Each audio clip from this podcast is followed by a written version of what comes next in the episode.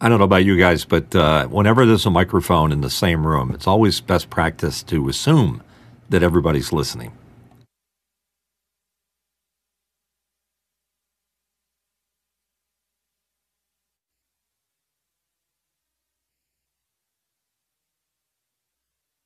Comes from years of making mistakes.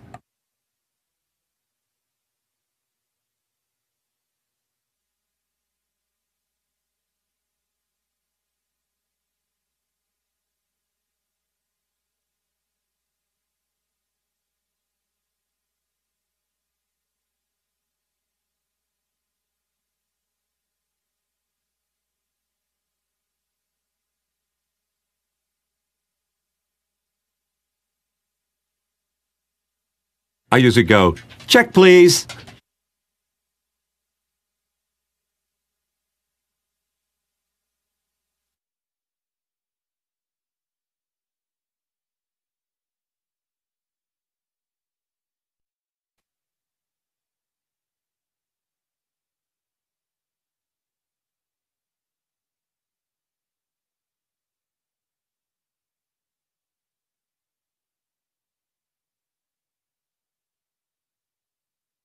When I first started in radio, I ran tapes on Sundays.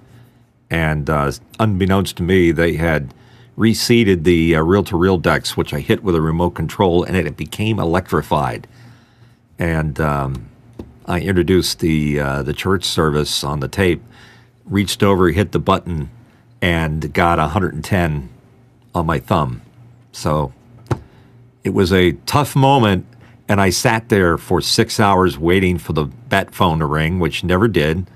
And I told my boss, um, here's what happened. And he said, hmm, okay, well, we'll fix that. By the way, nobody listens at 3 a.m.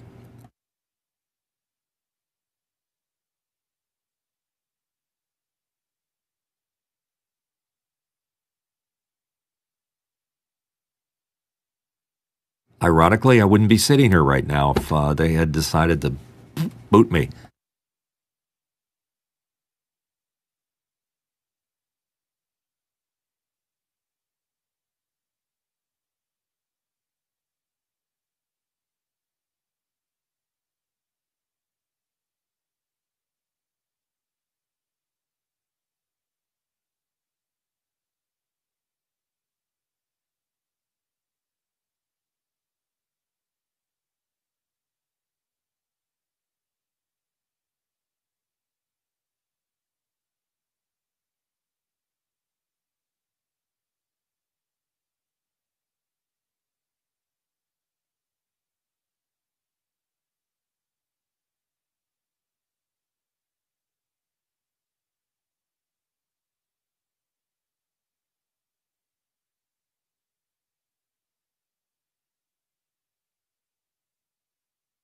Don't forget to mute your mics, gang, before showtime.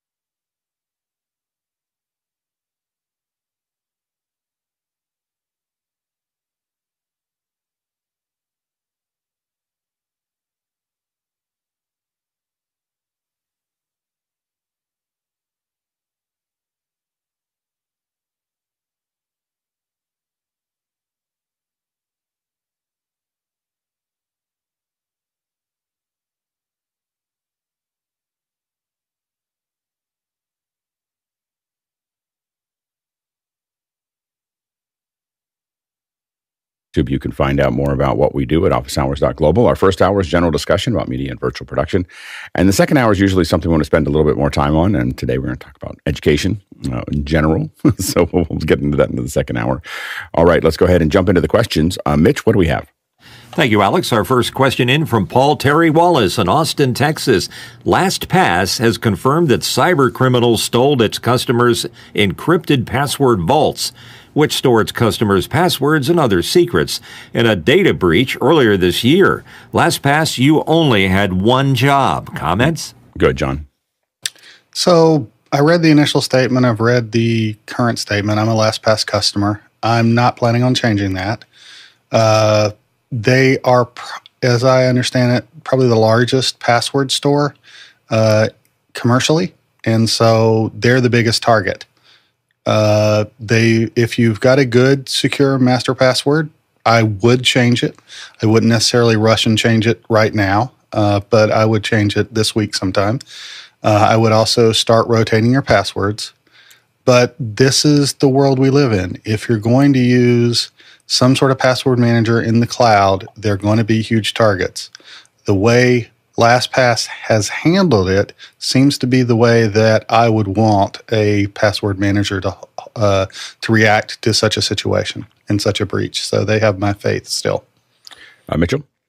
Best things you can do is to be preemptive about any of that and do exactly what John said: rotate your passwords, and never, never, ever uh, use the same password for all of your uh, your uh, uh, programs and sources. It's just a bad idea.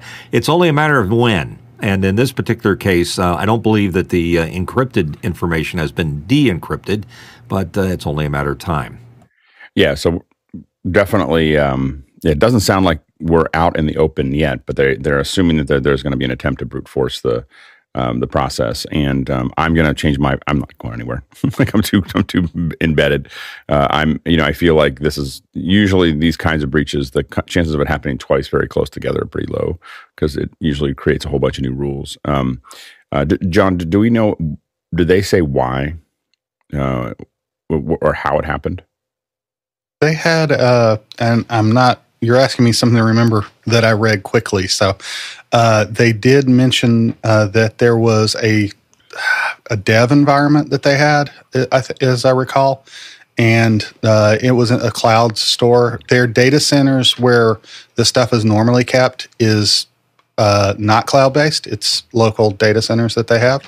Uh, and there was uh, somebody got into the cloud version and got some encrypted backups or something. And do we think that there was a a human involved? But, but, but yes. There have been people error? fired over this. Yeah, there have been people fired over this. I mean, when I say that, you know, generally, um, you know, I, I've worked with a couple red teams, and they and they get paid basically to break into other companies. You know, I mean, they get paid by that company to break into the company and then tell them how they got there. And I said, "Who stopped you?" And he's like, "Nobody." Nobody's ever stopped us.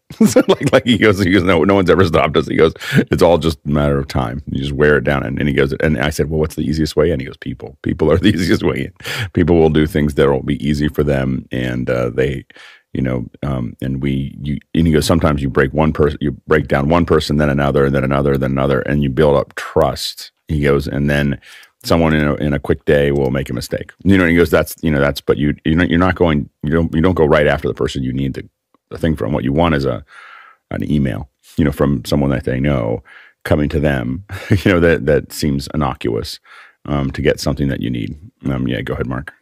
So what's interesting about this is that you heard a lot about this in different media stories, but did any of the LastPass customers get an email from LastPass explaining exactly what happened? Oh yeah, yeah, we all got it. yeah, so uh, I don't know, I got it. I got an email about it. Yeah, it was pretty pretty straight straightforward. Yeah, absolutely. Uh, John.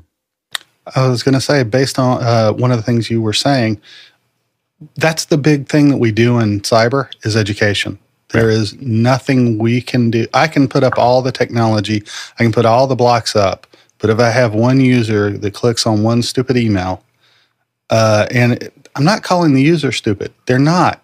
These are really incredible. The ones that are done well, there are two types. There are those that are designed to weed out the the the the smart folks, and then there are those that are designed to target the smart folks, and those are incredibly realistic. And I've almost been hit several times by those. So just and, be careful. And this isn't you know what what hit um, what most likely hit you know this company is not a a phishing operation where they kind of do an email that's kind of right. This is a group of people thinking really hard about one thing and people who are smart at doing it. So um, this is going to happen. You know, I think that, that that is the that is the case. Go ahead, Mitchell.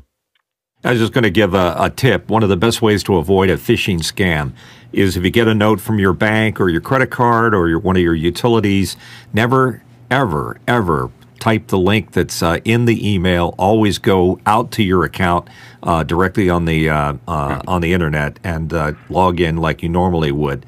Um, that eliminates the possibility that they were pretty sophisticated in how they did it. But if you look at some of those uh, very appropriate, not appropriate, uh, very uh, convincing emails they get. They look right. They've got the right logos and things on it. But if you ever check the uh, the links, um, it's generally not the link to the uh, to the power utility or whoever it is that's doing it. So be careful out there.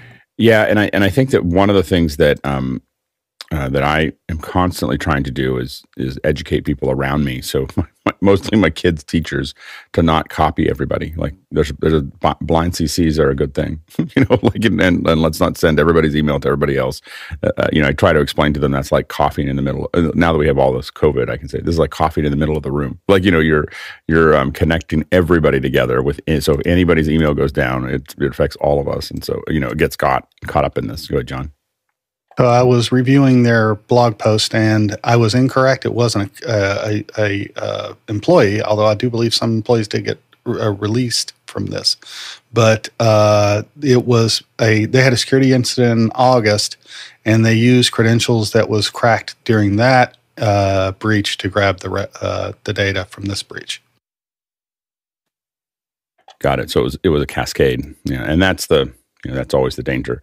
The good news is, I mean, if you do, if you use LastPass, I've been using LastPass for a long time. If you use it the way I use it, you know, I will. It's not that hard. As I go to new sites, I'm just going to say I want to update my password, and it'll do it all pretty automatically. And I just have it build hashes. I don't know. I have to admit, I'm very dependent on LastPass. There's only a handful of sites that I have that I can type in. Otherwise, I just need to type into LastPass and and get it in. So, um, but it'll it'll be interesting. All right, uh, let's go to the next question from Graham Cardwell in Belfast, Northern Ireland, thinking about replacing my action cam. Have all the GoPro style mounts, etc., but wondering about a DJI Action, Osmo Action, or Pocket. Any thoughts? And Merry Christmas to all at office hours. You know, I don't know that many people who have actually. So I've heard a lot of good things about the the DJI um, you know action cams that they're the future and one of the things that GoPro is having trouble with is the is just, just that they're having lots of operational issues you know so they, they haven't built in my opinion a a solid camera since about six or seven you know like they just keep on trying to add feature you know the last one i think i bought was a six and it was like oh, it's okay but it, it they didn't fix the underlying problems with the GoPro, which is the interface, the stability, the heat dissipation. All those things still seem to be problems that are that are getting worse, not better. So I think GoPro is in a kind of a, a, a complicated situation. Um, the Pocket, the, I believe the, the you know if I, if I were going to get one and I was already using GoPro stuff, I think I'd probably lean towards the Action. I think the Action is going to be the Osmos, and the Pocket, I believe, have the gimbal and I think that the action is probably the one, if I'm correct. Um, I'm, you know, but uh, that probably the one I'd, I'd probably look at. Next question. Paul Terry Wallace from Austin, Texas, asking Is there any monitor to rival or even come in a close second to the Guy Cochran extolled LG here we go. LG 43 uh, UN 700B 43 inch. the quad. The quad. The thing. Um, you know, it has all kinds of stuff on it. It's $546.99 at Amazon for screen, picture, and picture. Go ahead, Mark. So these are great monitors. I haven't come across anything that's better than them for splitting into four way very easily. Um, they're the only thing I would say is I wish they'd make a little bit larger ones so the multi views would show up a little bit bigger when you're playing using them in that format. The one downside I've found is that they when you start to use multiple inputs at the same time, sometimes the things will only connect to them at 30 hertz. So that can be a downside. For most of the stuff I'm using it for, it's fine. Are you um, and and how do you control the switch from four to one or so you, it's all built into the. I don't have it right next to me, but bezel. The, there's no oh, remote control capability though. No, it's just right in the clicker. Oh, okay. So in the clicker, like a PIP button, there's a button called PBP PIP, mm-hmm. and then a menu pops up, and you just tell it what you route, tell it the routings and how many you want. You can go to two vertical, two horizontal. All you could do four, or you could just do one. Got it yeah, I don't, I don't think you're going to find anything at that price point. You can also the only other thing to look at is there's lots of quad Um, you know, there's a lot of tools that that are made by everyone from uh, you know Monoprice and others that that will take four HDMI inputs, and then you can just hit buttons and go go from one to the next for a couple hundred dollars. And so you can turn any monitor into a quad using one of those tools. And sometimes they actually have that a better performance than what what's in that monitor. So um, you know, the 43 is actually kind of a difficult size for me. I don't know what to do with that. so, um, although I have thought about building, the one thing I looked at with that with that monitor was building it out as a um, as a teleprompter, so I'd have be able to very quickly switch between different inputs that were going into it and go into a quad or whatever, and, and just you know do a um, a MakerPipe kind of project. And we've done really big ones. We had a the biggest teleprompter that we did that was well the biggest teleprompter was about 70 inches but the the second biggest one that we used regularly was a 55 inch and it was a 55 inch monitor that literally just came out of a case. It just just rose out of a case. Um, and uh, had a we had a um, we vacuum packed a um, 920 at the time a logitech 920 right into the glass right behind the glass. And so there wasn't any you know real telepromptery stuff on the back end. It was just the, that monitor there. And it was it was really effective. Um, and so, you know, big big ones are really cool. And the little one that I'm using right now, I'm using a little iKan isn't enough. You know, I kind of get some eye, eye contact with it, but it's not it's not big enough. So I'm looking at big, building a bigger one that I can use. Go ahead, Mark. So the one thing I would say about the 43 inches is that we have a lot of them at that size for the engineers and architects because once you go over that size, it just becomes a stretch you start to have to move your head back and forth. Uh, 43 and below seems to be within the peripheral vision of everyone, so you can still use it to draw on. Um, the idea about using it as a teleprompter is great because now you could have four different bits of right. information. You could have a clock, you could have the multi-view, you could have you know any notes that you're trying to send to the person. Yeah, so I think it, would be good for some settings. I think the problem you'd end up with having is that at times you wouldn't be getting eye to eye contact because you're the camera would theoretically be right at the crosshairs of all of those monitors. So, so you might be looking a little off, but but it would get the eye contact pretty darn close. Uh, next question. Next question from Douglas Carmichael. I've heard of LiDAR scans used to pre visualize stage designs for concert tours. Would you use an iPhone 14 Pro Max with Reality Scan, or would you use a Leica or similar device? Uh, Leica. so you you know the stage is too big. You're walking around and you'll get errata.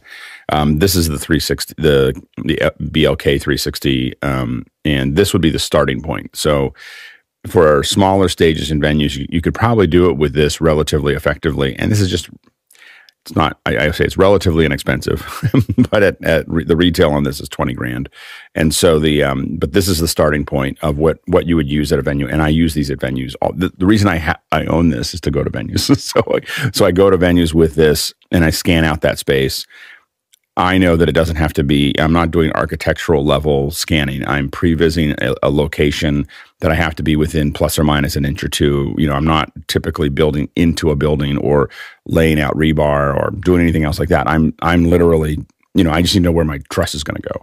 So this is effective for that. Sorry about that. Um, the the ones that you're going to start using when you're doing real production are going to be stuff things like the Faro 350, um, the uh, ZNF. Um, those are those are going to be much. They, they, have much longer range. They're much more accurate um, and uh, in some cases faster. Or the bigger Leica. That Leica makes another one of these that's faster and more accurate um, than than these. Um, yeah, go ahead, Mark. So um, you know, we really wanted to get into this and bring it in house, but we found that the cost of the equipment, you end up having to go rent it because you just can't. We in our business model, we can't afford. The clients just won't pay us that additional money to do it that way. They want us to pull the tape measure and go measure everything. The one thing about trying to do it with an iPhone, we found was not so much the walls might be too far away because you only get accuracy up to about 12 feet away with an iPhone.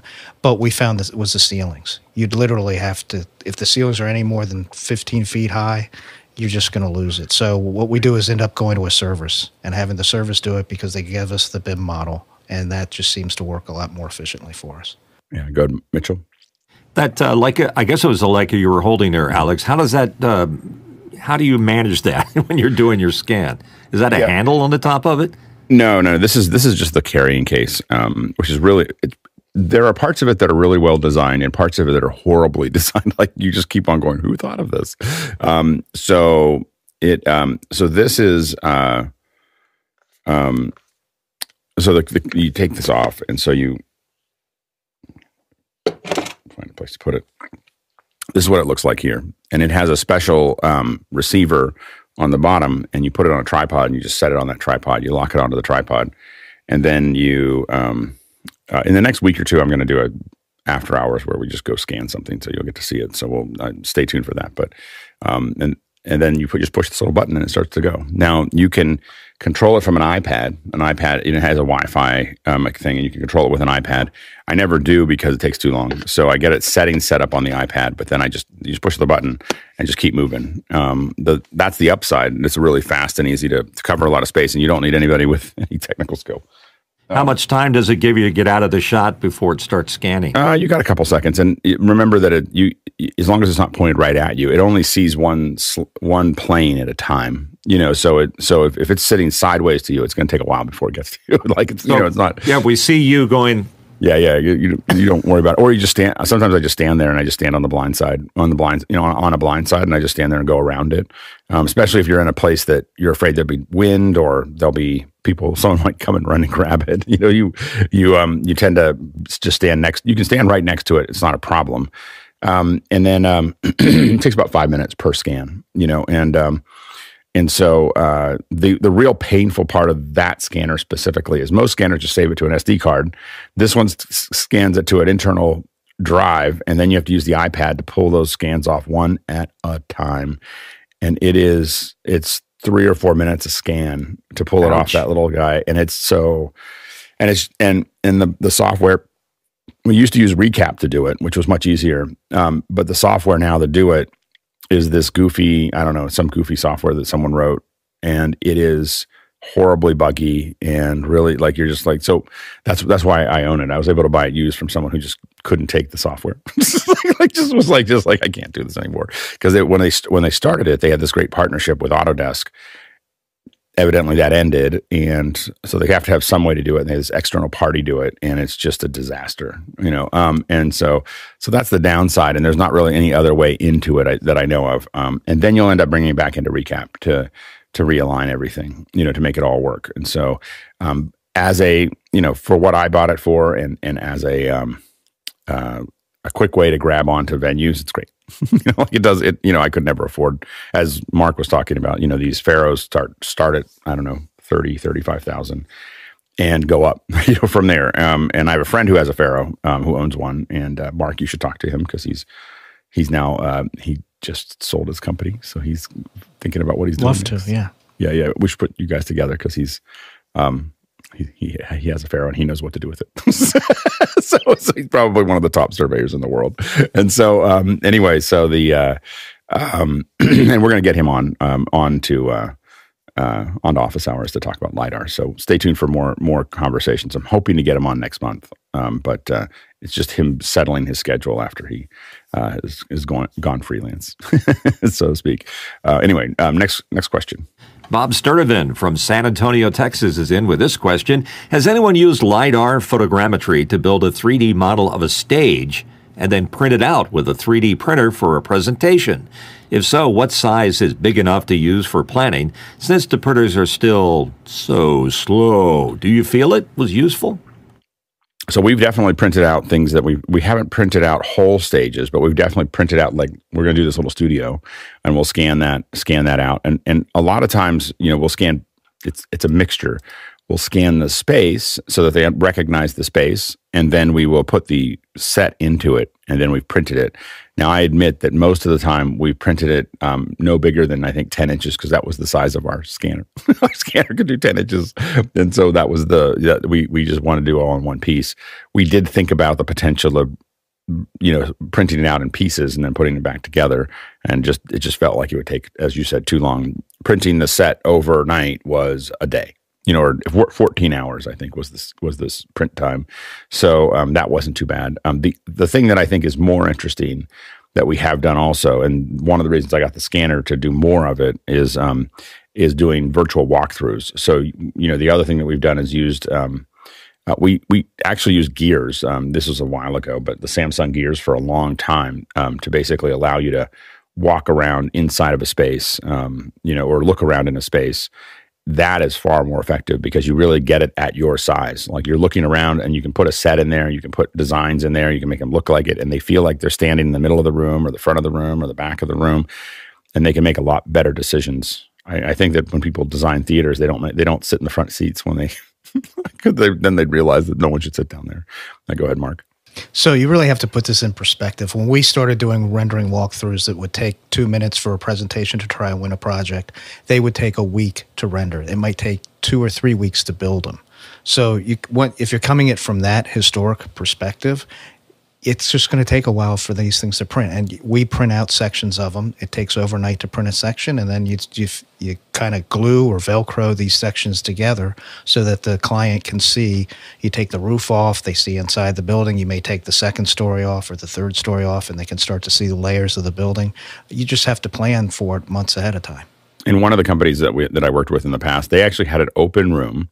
This will sound crazy. I think it was about a thirty 30 foot by 30 foot, so 10 meter by 10 meter roughly room that that you could walk around in, and they were using the HoloLenses, um, you know, for for that, and you could kind of move around a little bit in there, and they they had it all set up, and they were showing construction sites that had been scanned, and this and some of these construction sites were getting scanned every week, or you know, I, I don't think it was going any faster than that, but they could walk through and they could overlay their designs with with the re, with with the um, as built you know, so that they could see if it was going the right direction because they're they're making a lot of they had a lot of construction sites all at one time. so so that was that was something that, that's kind of interesting. So I think that you can do a couple different things there. Uh, next question. Talalek Lopez Waterman in Norfolk, Virginia. I've been turning the Stream Deck Plus into an encoder for moving lights with the ETC EOS. Here's where I am stuck. Is it possible to receive OSC data in the BitFocus companion? It does not see the generic OSC has. Uh, it does not seem that the generic OSC has this option. Is there another way? I don't think that I um, I don't have a direct answer for this one, but I think that what you what you want to look at is you know a linkage. So the temptation is always to have uh, and, and it gets tricky, but it's the same way we we use the ATEM is that you find something that will talk to the to the ETC, you find something that's going to talk to you know, and, and it's probably not a direct OSC connection um, for this. You're going to find some, you got to find some piece of software that's going to be a uh, a translator. You know, I'm, I'm going to get this like like for instance, um, we might use Touch OSC for other things, not not this, but to grab onto mid you know data and put it back into OSC. Um, uh, and so I think that there's I think that there may be some ways that you could find a piece of software in between, but you, I feel like Pollock would have already thought of that. So he's asking us a question there, but but that's my that's my guess. Uh, next question. Next question in from Lois Richter in Davis, California. USB means universal, right? How and why did USB get created? Two, what versions have existed? What do they look like and what are they called? And three, is it safe to plug an older plug into a newer port? I always thought if it fits, it's safe to use. Go ahead, Dave. Well, uh, Wikipedia has a pretty comprehensive entry uh, for USB and a lot of contributors to it. Right now, there's 14 different kinds of connectors, and I think of the people on the panel here, uh, probably like me, you have a whole box of these things, many of which are suspect, even they've worn out. Um, there are about four generations of USB, but it was originally created to have a universal standard everybody would adopt. And then, of course, as with everything tech, uh, the marketing guys said, well, we we have a unique case and we need a different kind of connector. And then they would convince people to have cables that are built for those unique connectors. For instance, on little handy cams for your, your average uh, person doing movies for, for home movies, uh, the cameras were so tiny that you needed a tinier connection and putting the big block in there was just a waste of space.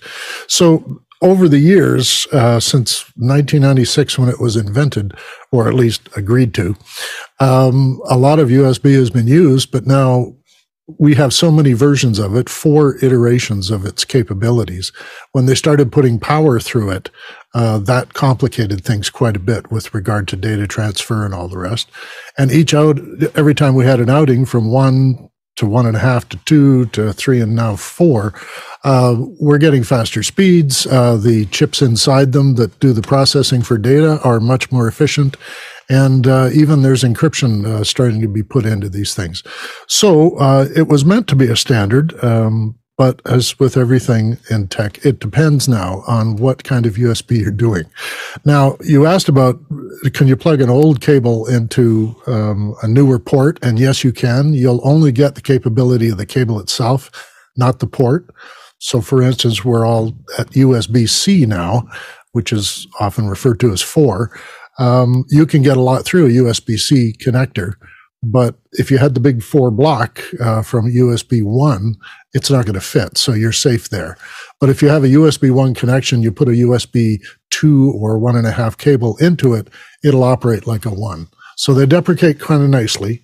But now, of course, with competing standards for video and uh, audio through these things, uh, it's it's now going to be uh, USB-C five pretty soon. So it's going to get even more complicated. So it's still safe to put a newer plug into an older port, uh, but uh, the versions may never stop. It, USB is not universal.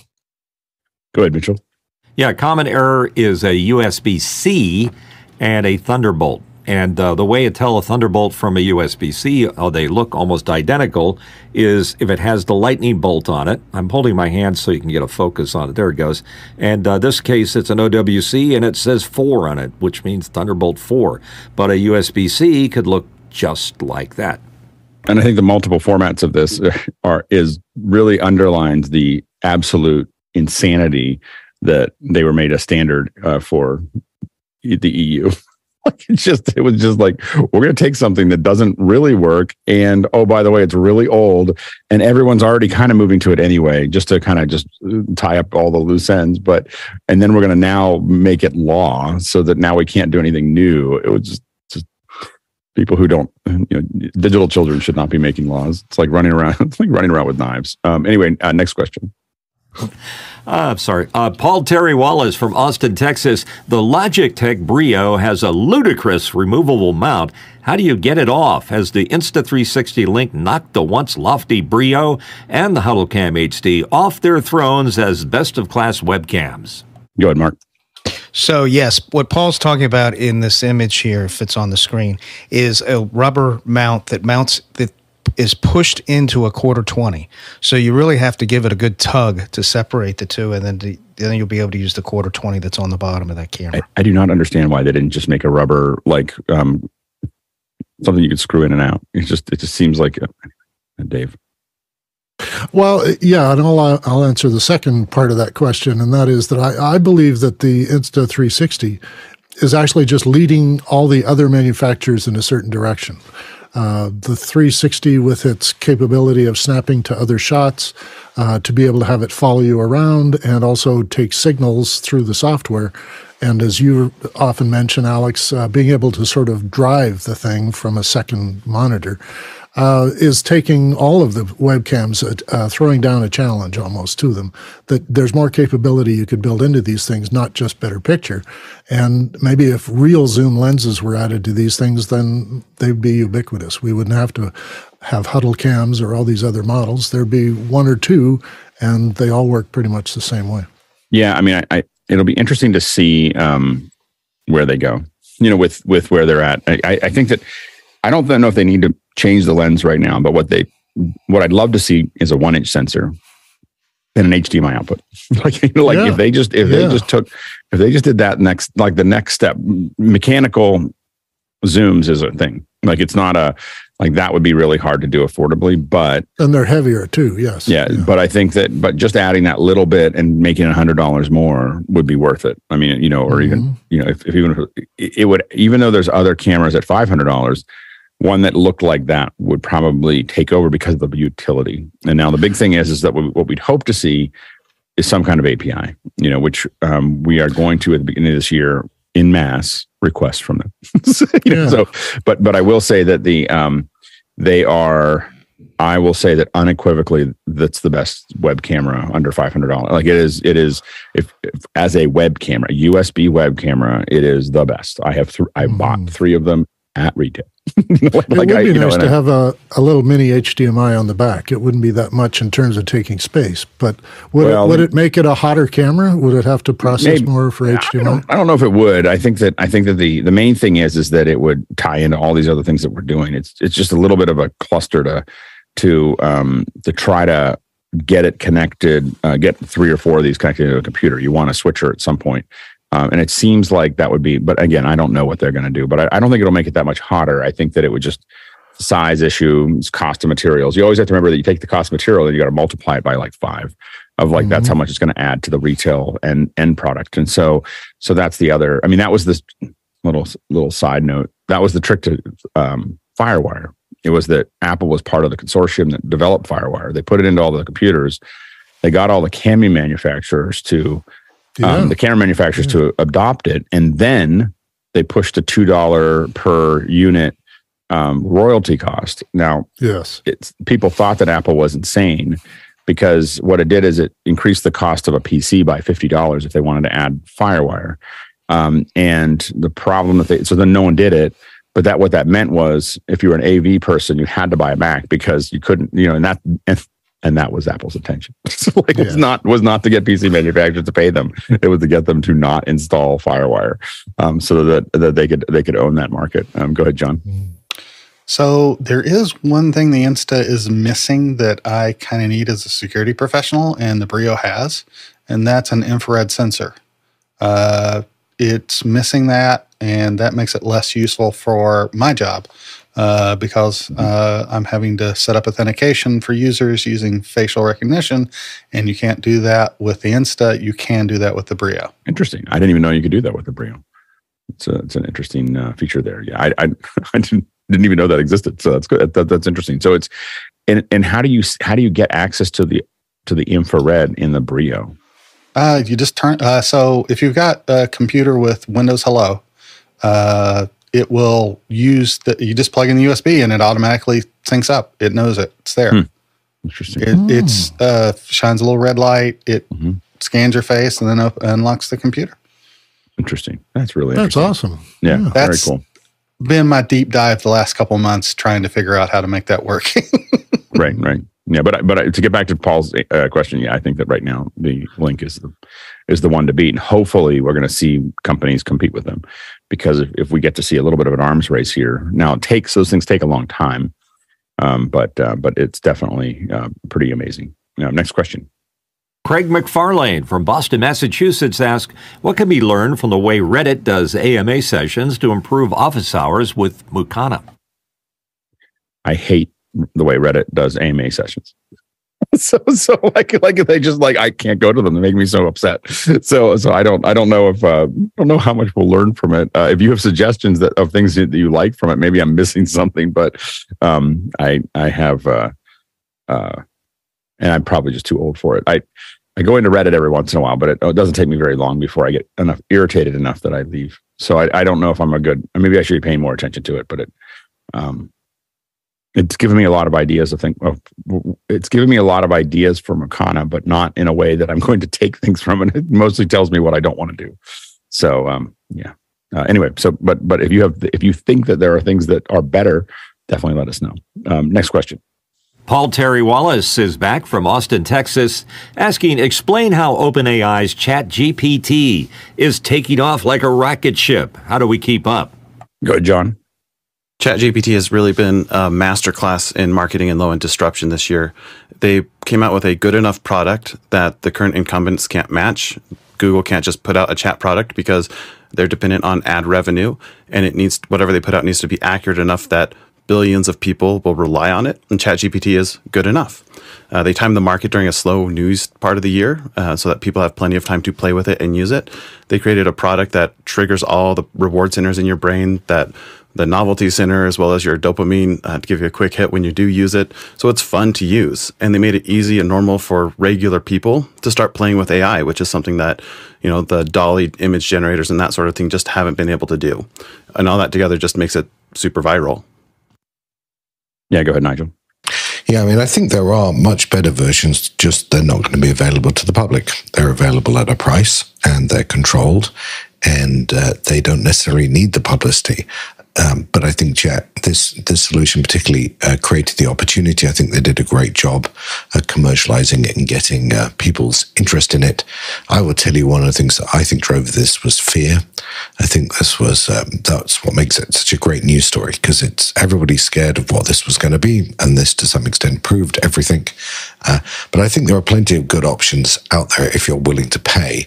They're just doing the free to uh, create publicity for them. Um, I go, John.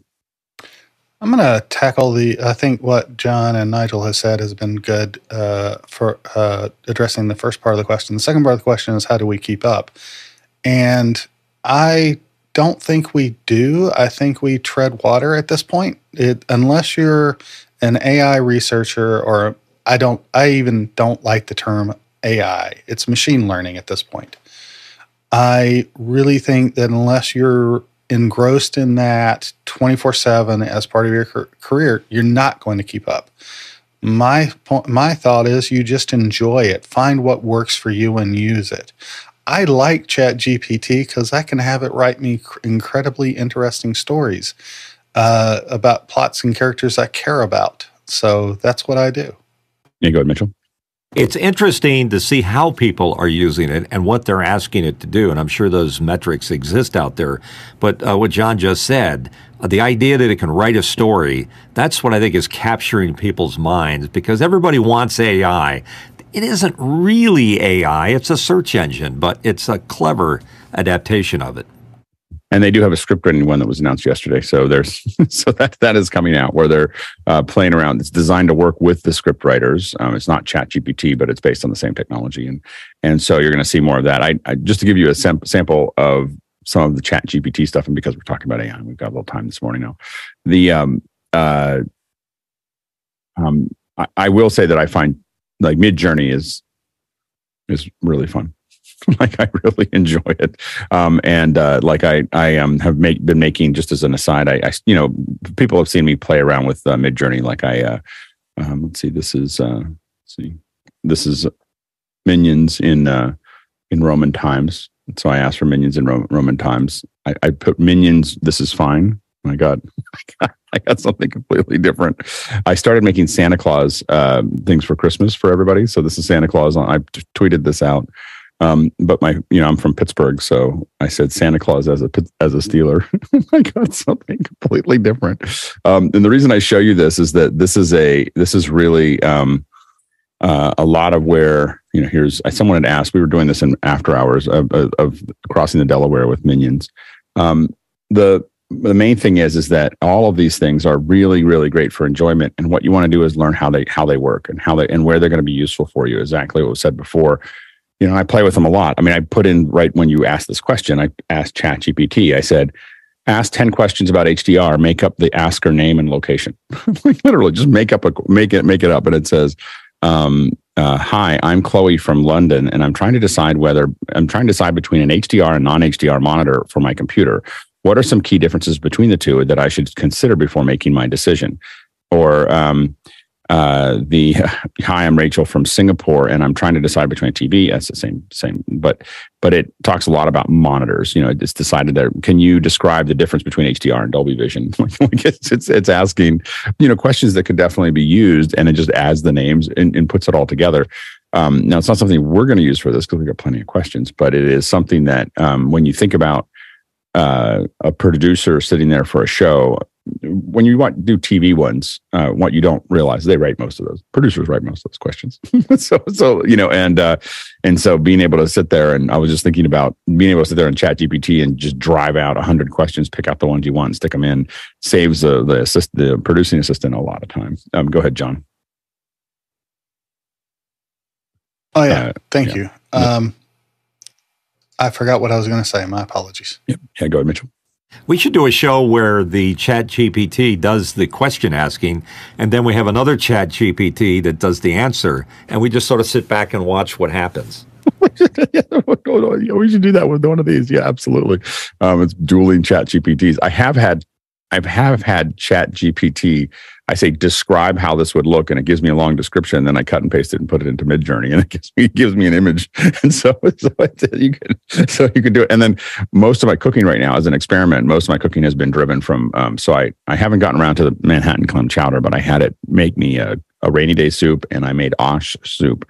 And I just keep on asking ChatGPT, just give me a recipe for this. And it just gives me a recipe and I go make it. And so far it's been, it's been, it plays it safe, but it's been right on. You know, I, I usually, the only thing I change in the recipes, I usually put a little more spice into it than, than what it does. It's, it's playing it, it's, it's playing it safe. Uh, go John.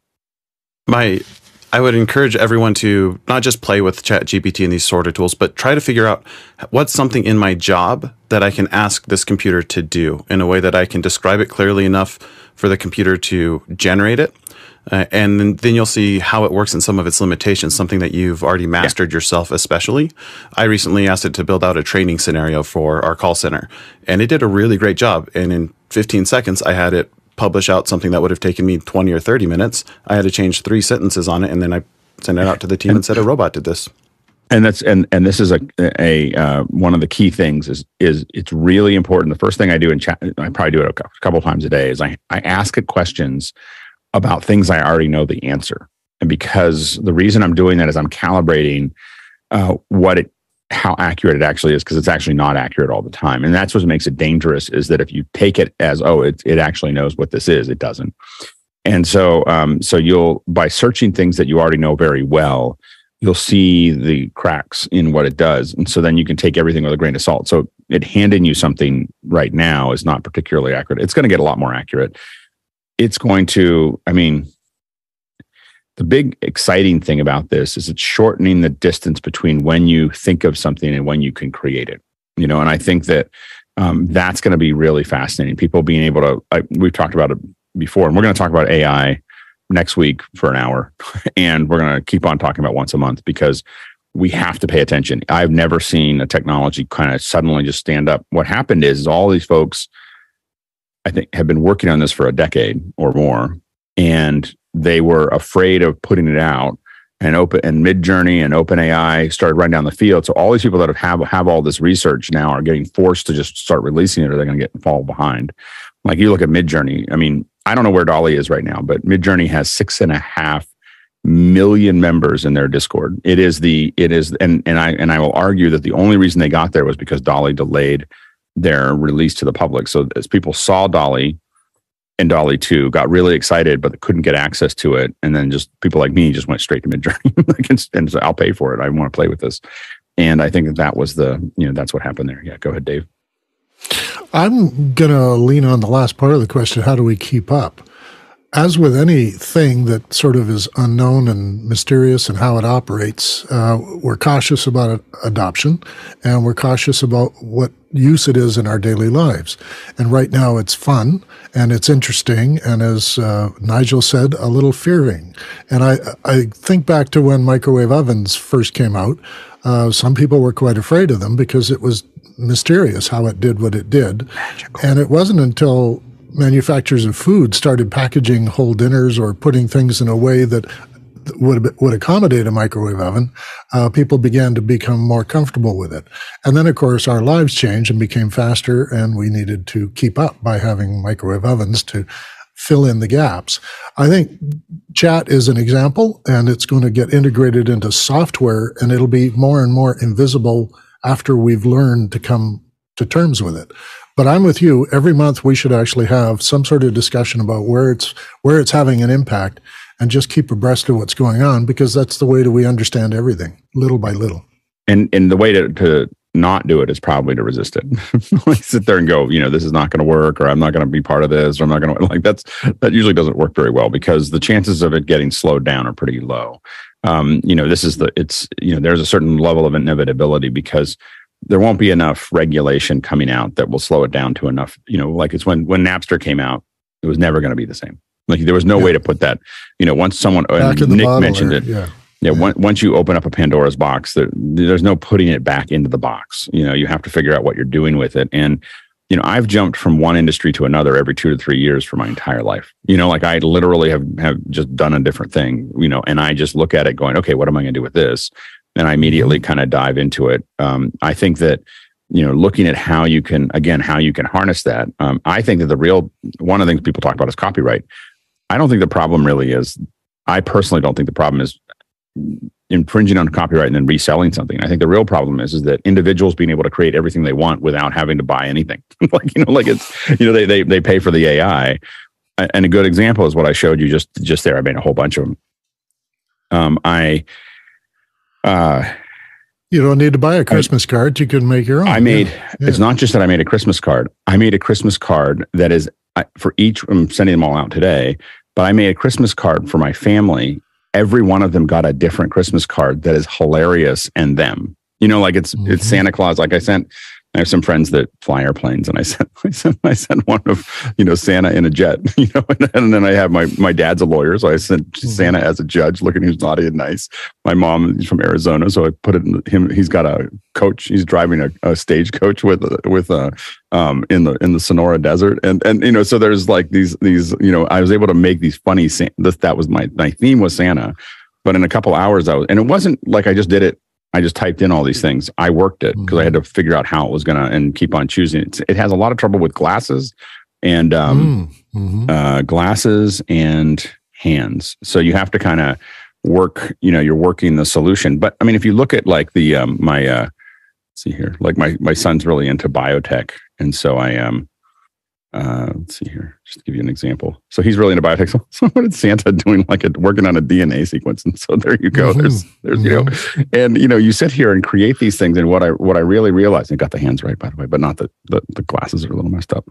Um, but the, uh, but anyway, the, the, the thing is, is that people build it being like, if I was a teacher in K through 12 or whatever, I'd be using these images all the time to, to, to, to show inspire funny ideas people. yeah inspire yeah. kids have them have some funny have these funny pictures come up of minions doing you know whatever firing a catapult now we're going to talk about or physics and catapults working on a math problem or something yeah yeah and yeah. so so that you know i think that i would be constantly using these um, as funny as funny images um, and so so i think that that's going to be the real power and i think that it it it's actually scarier for many content creators because of that. Like it's like like if I, w- I would not want to own stock photography. right, right now, like any investment in stock photography is in big, big trouble. Um, but uh, but anyway, unless so you're going to sell your library to the AI people, you know, and well, they've already yeah, give I mean, them it all, and, and, you know, like it's like th- this is this is this picture I did I did this picture a couple couple days ago. That's the kind of thing you see in stock photography all the time, like brain with wires or whatever. But it's better than almost most of the stock photography that I've that I've gotten mm-hmm. um, to do that. And so so those are the kind of things that are there, and I think that I would um, I would look at that from that perspective. Um, and it's going to get to a point where all this stuff is in three. You know, you can print it out. You can like. I just think I'm going to be able to eventually negotiate with the AI about what I what kind of stand I want, or a TV stand, or a table, or furniture, or whatever, and to say, yeah, that's what I want, and that specialized thing is going to go out and get built and sent to me. You know, and I and it's not, and it's literally the way I want it. You know, um, yeah. I don't think that it affect. Like, I'm not gonna. I still need. You know, you're still going to need specialists to come in if you're very good at what you do. This is this is the other thing is if you're very good at what you do, you're not nobody. You know, and, and you keep on innovating. The quality of the AI is not going to get there anytime soon. Um, it, it it'll eventually make your job easier because you'll take all the little doodads that you've been doing and let the AI do that part and then you'll really work on it because it's but you really have to get past the skill and into the into the eye. You know it's your vision of what's there that's important mm-hmm. you know and being able to, to tie that in and be able to be precise about it. But it's going to be like another tool that we use. But i think it's really well, again we'll spend another hour on it. We should probably think about doing an ai for educators. Like how to use ai effectively for educators is probably mm-hmm. a subject that's a good saturday at some point. Yeah yeah. Um, but I'm really excited about it. I know that I'm I'm in lots and lots of discussions, people talking about the ethics and the legality and the you know all those other things. But but when we get past that, we just have to realize that this is going to be something that is going to be really interesting and it's going to make a lot of lives. If you're making content, you have to figure out how it affects you. But you know, weavers were very upset when we started being able, you know, you know, the scribes got put out of business real quick. you know, not not real quick, but over years when the printing press started, and and weavers, you know, had a problem when they started bringing in larger things. The you know, there's there's this technology has displaced people. You know, technology has displaced people for thousands and thousands of years. And so we, you know, we know that that's going to happen. We have to figure out what to do with that. If you don't want to be displaced, fighting it is not going to be the way to, you know, it's not the way to not be replaced. It's it's figuring out how to use it and what you're doing and uh, and leverage it and get ahead. Uh, next question. Andy Kokendorfer from Viera, Florida asks, How do you deal with an HDCP signal when you need a non-copy protected signal for switcher, etc.? Thanks. Uh, go ahead, Mitchell. Well, the HDCP is basically the handshake on an HDMI uh, connector uh, that talks to the device that's supplying the signal. Uh, is this okay to uh, uh, to send it? And usually we use uh, an EDID or EDID device that sits in line there and fakes the device into thinking that it's sending it to a monitor or something else like that. You basically set it. It's called the sync essentially. And uh, you set that signal and then you plug them together. And when the device goes looking for a handshake, it sees that uh, EDID information and says, okay, I'll send that through. Yeah, there, there's a, um, a bug, we'll just call it a bug, um, in a lot of uh, relatively inexpensive Chinese HDMI to SDI converters that come out of China. You know, the, the AVU, AVUE has this bug and that bug is, is that it's it, it, it's not really a bug. It, it's just that it does the handshake for HDMI, but SDI doesn't have HDCP. So if you convert from HDMI to um, if you take one of these, they'll handshake as a H, HDCP, and then they will pass the signal over SDI um, out, and they're about eighty bucks, and um, they work. so, so that'll, that'll just uh, on the way through. Um, so not that, that we've ever had to do that. I mean, you know, a lot of times we end up with people who want to present things that are their own content, and you have to make sure that you're not going to get caught up with a HDCP signal. Um, next question. John Foldson, Selinsgrove, Pennsylvania, asking Keynote recently renamed Instant Alpha, Alpha, excuse me, to remove background. It's likely easier for non-video folks. Uh, go ahead, Dave. Yeah, I could testify to that. It actually is easier to sort of comprehend. I'm just going to take out the background, and if it's a generic color, then Instant Alpha always was able to take it out. Uh, I've been a Keynote user since the beginning uh, when it was first released. And it's had this feature, I think, in the second iteration or so, and I've used it all the time. And I only recently went looking for Instant Alpha and found it's now called Remove Background. And I got the feeling that that makes more sense, that those of us who work in alpha channels and have graphic backgrounds right aren't the same people. And getting Keynote more adopted by having simpler understanding is going to move it forward, I think. You go, John. I wonder how many previous PowerPoint users got into Keynote and said, "Well, I can't use this because it doesn't have remove background," and how much of that played into changing the name of the, t- the tool that's been there all along. It's quite possible. Um, d- would you say that the remove background on PowerPoint is as good as Keynote's? Uh, you can do some more fine tuned things in PowerPoint. It is not as good for a quick fix, and um, it doesn't generally get worse outcomes right, in PowerPoint. Right.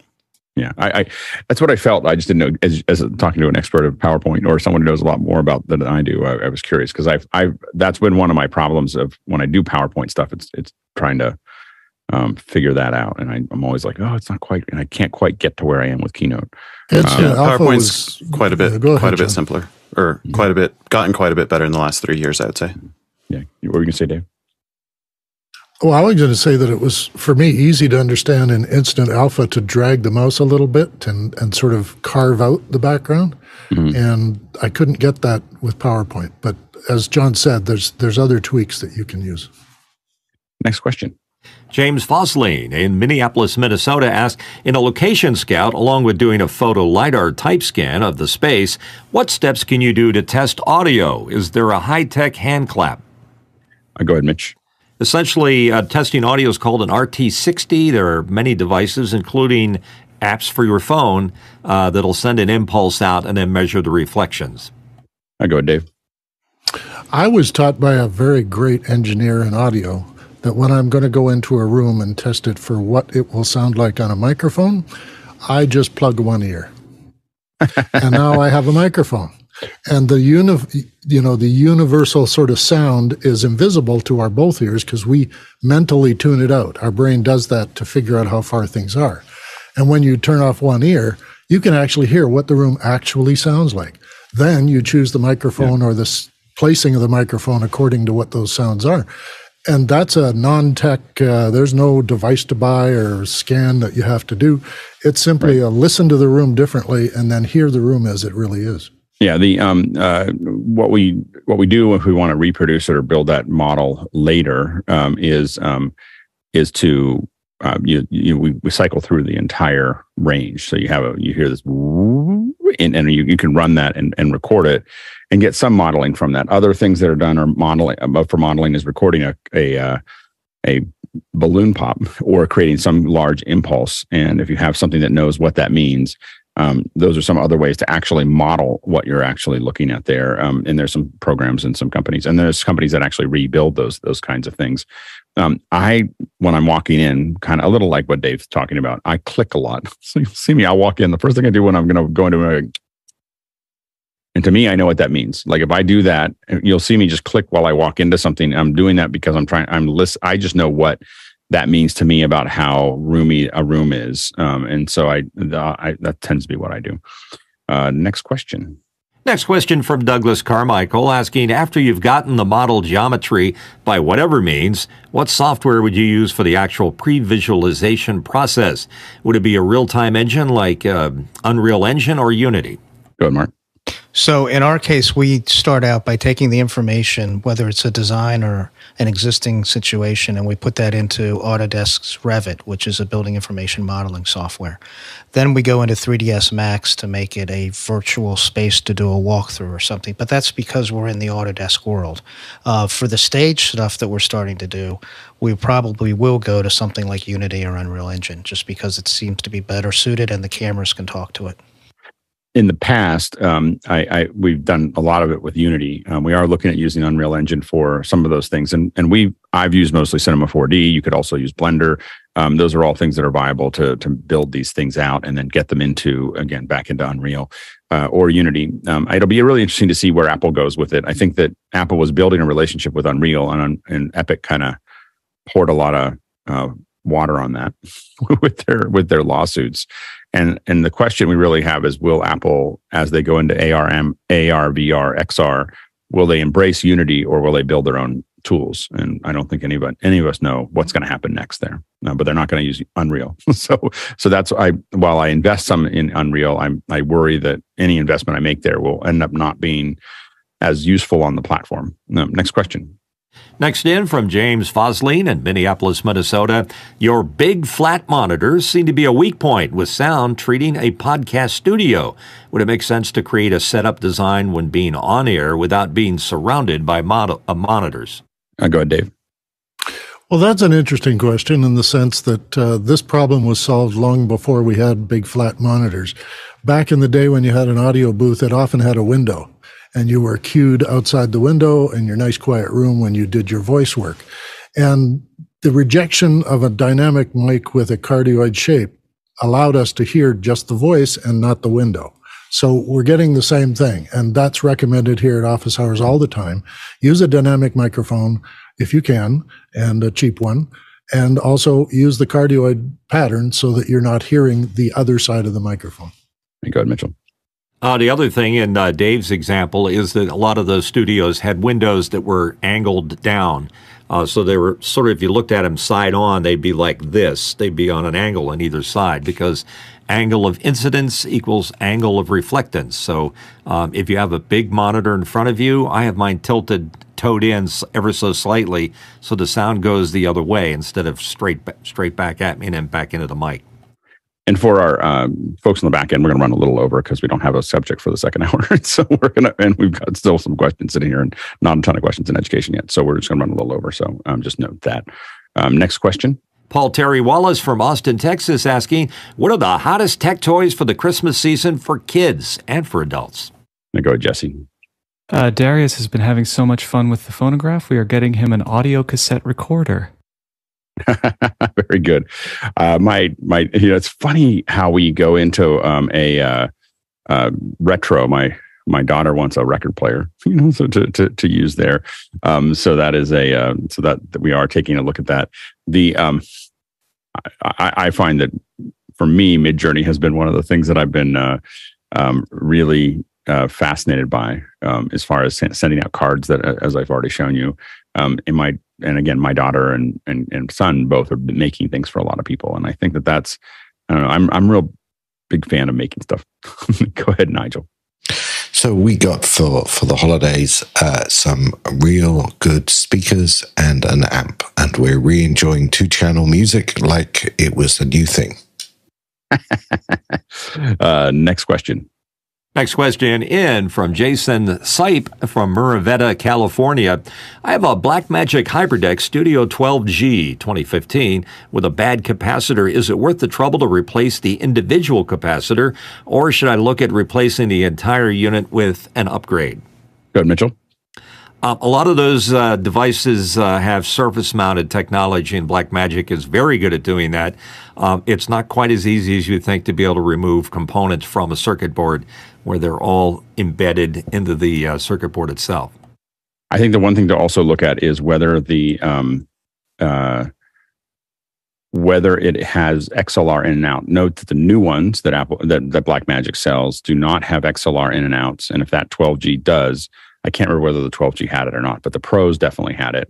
Um, if they do, then that's a more complicated um, thing because you may want those. And so we have a little bit of both. We have some of the brand new ones um, at 090, and then we have the older ones. And we use the older ones sometimes because we have those individual XLR in, in and outs. Next question. Douglas Carmichael uh, asking the real time VFX tool Notch, and there's a link to it, uh, was used for the Queen plus Adam Lambert tour, but the content was played back from a disguised GX2 media server. Has anyone worked with one? Uh, the, the, sky stuff is used in a lot of shows, so I mean, it's, it's probably well known to the people who are building it about what it what it should actually look like. Uh, not just something that I, I, just really want to bring those guys in and take a look at because it looks like a really interesting app. Um, and uh, and we just haven't been you know we haven't been able to quite line up with getting them in, but we're going to definitely bring them in and have them show it off. It, it looks pretty cool. Uh, next question. Craig McFarlane in Boston, Massachusetts has a question.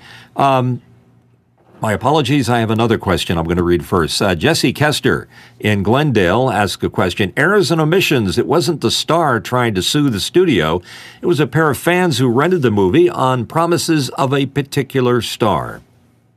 Uh, go ahead, Nigel. Yeah. So the movie, by the way, is yesterday, which is uh, a great film, and I'm sorry they didn't enjoy it. The fact that their favorite star wasn't in really a, a fairly insignificant scene in all of it uh, is a bit sad. And, and uh, I would just say, if you'd ever seen yesterday, it's worth watching with or without her. Uh, if you like the sort of thing about time, is what we watched last night. It's one of our favorite movies. And if you still are going to movies based on the trailers, then you have a different problem. What was the who was the person that was missing? I, it was Ana de Armas or something. There's a scene in yesterday where uh, the key characters on the James Corden show. Yeah. She was the other guest on the James Corden show. And it's, by the way, it's, if you go to YouTube, you can find it. It's a deleted scene. It just, of all the things, it, it seemed like a very strange thing for me, but people are people. I just, I'm sorry. Okay. And, and, and she doesn't seem like the kind of actress that would that would bo- have be bothered by it. She's probably like, well, I got my check. like you know, like it's you know, like it's, it's not. If you go to IMDb, she's not even in the credits for the film. Right, right, and and you know, as someone who I've worked on lots of shots that don't make it into movies. Like I worked on the you know shots for weeks that got cut out on the editing floor, and you just kind of like, well, that's what happens. I mean, you don't, you know, it, it's uh, you, you want to enjoy that moment and then move forward. Next question. Next one in from Craig McFarlane in Boston, Massachusetts. Has anyone added actions to their Stream Deck specific to office hours, either as a producer or panelist? Uh, go ahead, John. Yeah, I don't use my Stream Deck as much as I thought I would. One thing I do use it for frequently is my I use the app Presentify for telestration, and I use that for shortcuts to change my brush and colors and that sort of thing. Go ahead, John. I, well, it's I created it for office hours. It's been useful outside of office hours, and that is I have a button to autofocus, so I can just press it and it focuses my camera for me. Uh, just requires a macro. Nice, nice. Uh, I think the last question for the first hour. Uh, next question. From Douglas Carmichael, in an article about Jean Michel Jarre, it mentions that he has a Digico SD7 live console in his studio. When you want a studio console for studio work, considering the Digico consoles have no DAW control capability. I think it probably has to do with Jean Michel's uh, uh, choice of of what he wants. You know, what he's comfortable with uh, is, probably more has more to do with it. Go ahead, Dave. Well, yeah, and uh, DAW can be added later. Recording things and, and capturing performances and tra- uh, tracking layers and all that stuff can be done on these other consoles and not go into a DAW right away. Uh, the habit of starting with DAW and always working in DAW is just recent. Right. And John, Jean Michel has been around for a very long time, so he's probably married to that box. Yeah. and then now, are we? I don't. I haven't hosted the the education um, second hour for a while. Are we taking a break now, or are we keep moving, or how do we? Yeah. What's the plan? I know I well, threw everybody today, off because I said we're going to go over because we did. I was like, well, we don't sure. have something specific. Today, we're going to take a look at what educators expect from Education Hour. We'll be asking them about their expectations for the show as we prepare future episodes. Great. And if everyone stays with us through a little break, uh, we'll prepare our program and settle our new panelists into their chairs. And Education Hour starts in just a little while. Excellent.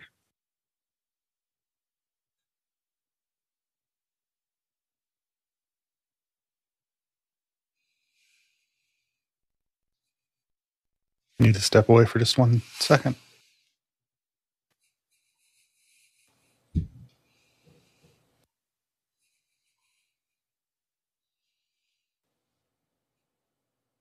Chad, I'm going to stay on. I didn't click the question originally because I thought I'd have to go, but I can stay now.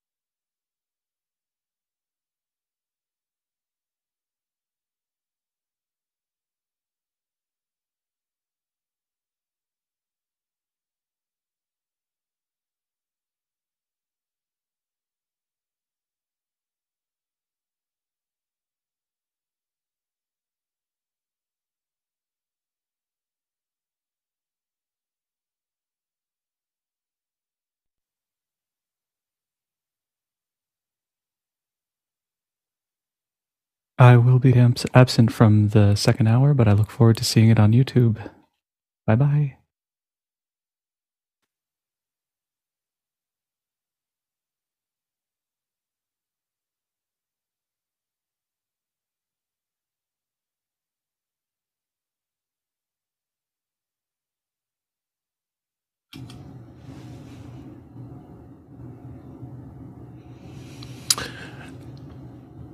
Welcome to Education Hour.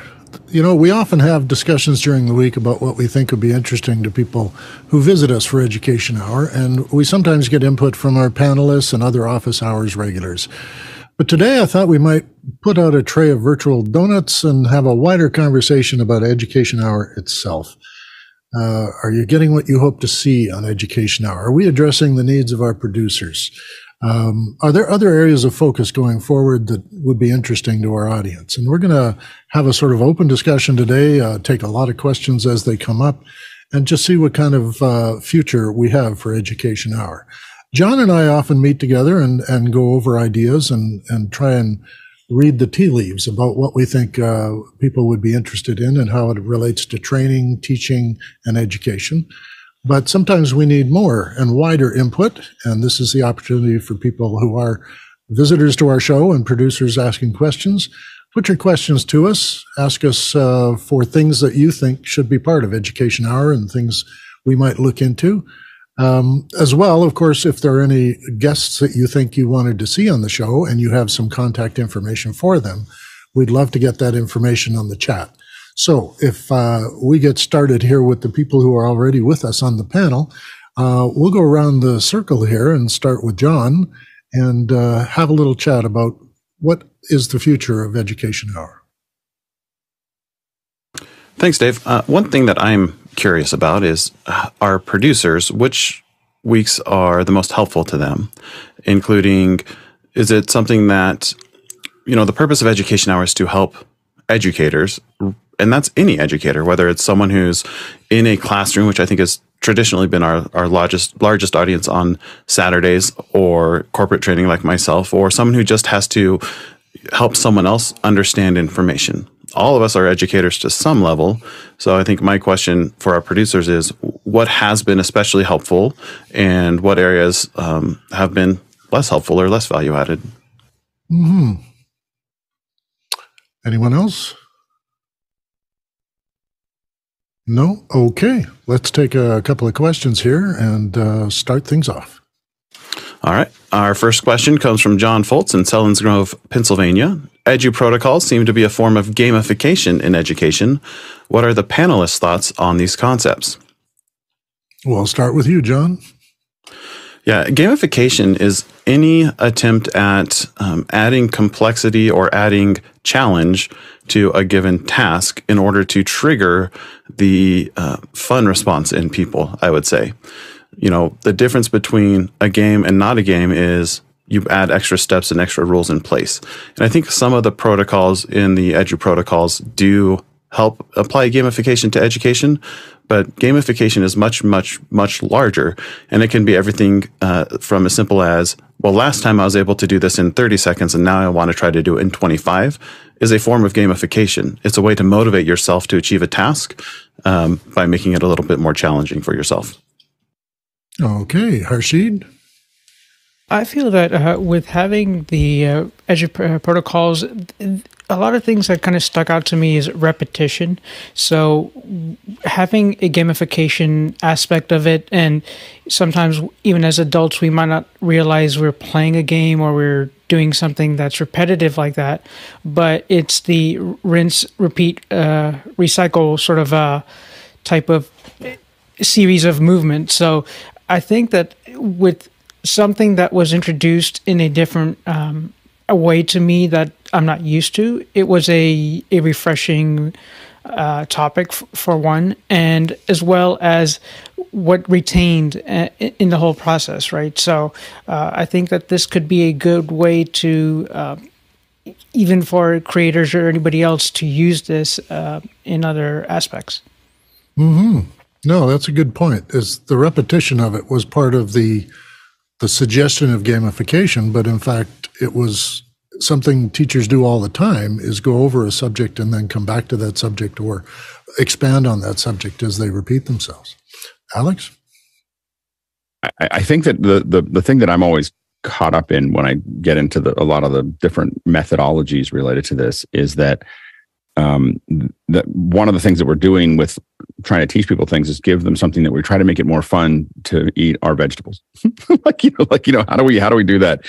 And and I think that uh, you know, I, I was never you know I, I always took on I, have talked about this in the past the dessert first, which is like I'm just going to show you how it's used.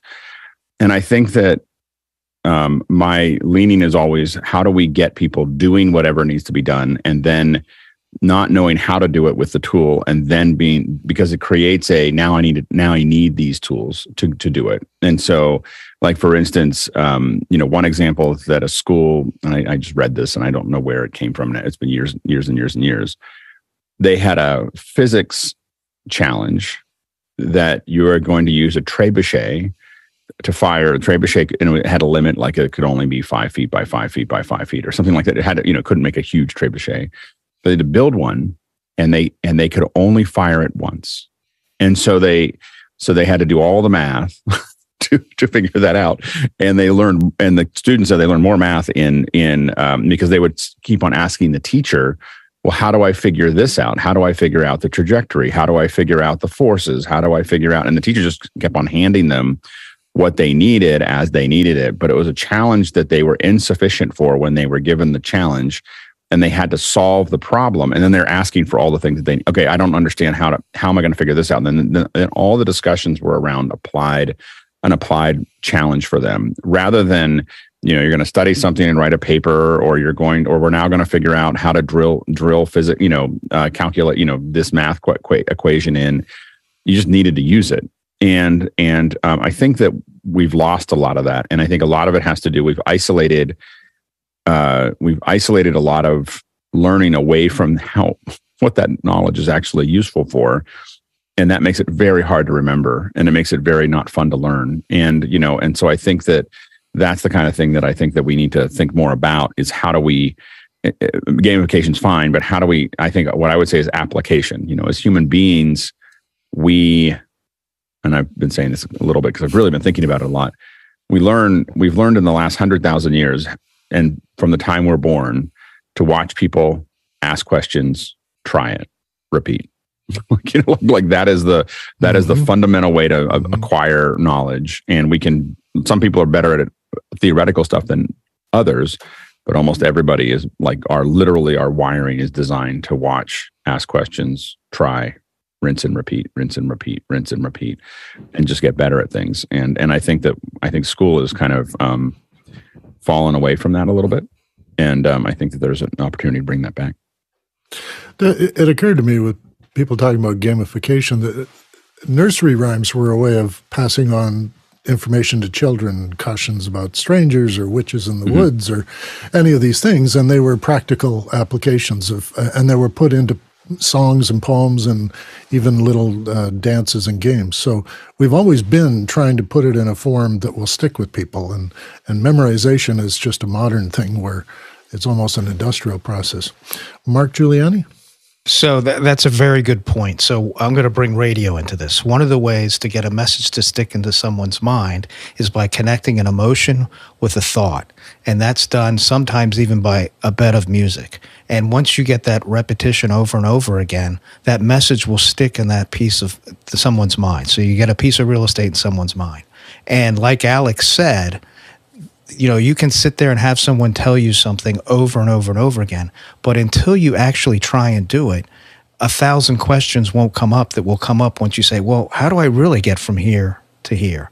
How do I really do the next step when I really don't even know where the part is. So it, I think that whole process of going through, and it, and let me tell you, it happens in architecture and the education of architects because they're told how to design something, they're told how buildings go together, but until they get out on the construction site and they see, you know, that person out there putting that beam together can't get their hand in there to get that wrench to that nut to tighten that. So all of this is all about experience and all about being able to do something yourself to come up with all those questions that have to be answered. John Pruitt. It's been a very long time since I've been in a classroom teaching. Um, and I, I came through the education program and we did not have tools at our disposal like gamification. Making learning fun really wasn't what they were teaching me in the 90s on how to teach children.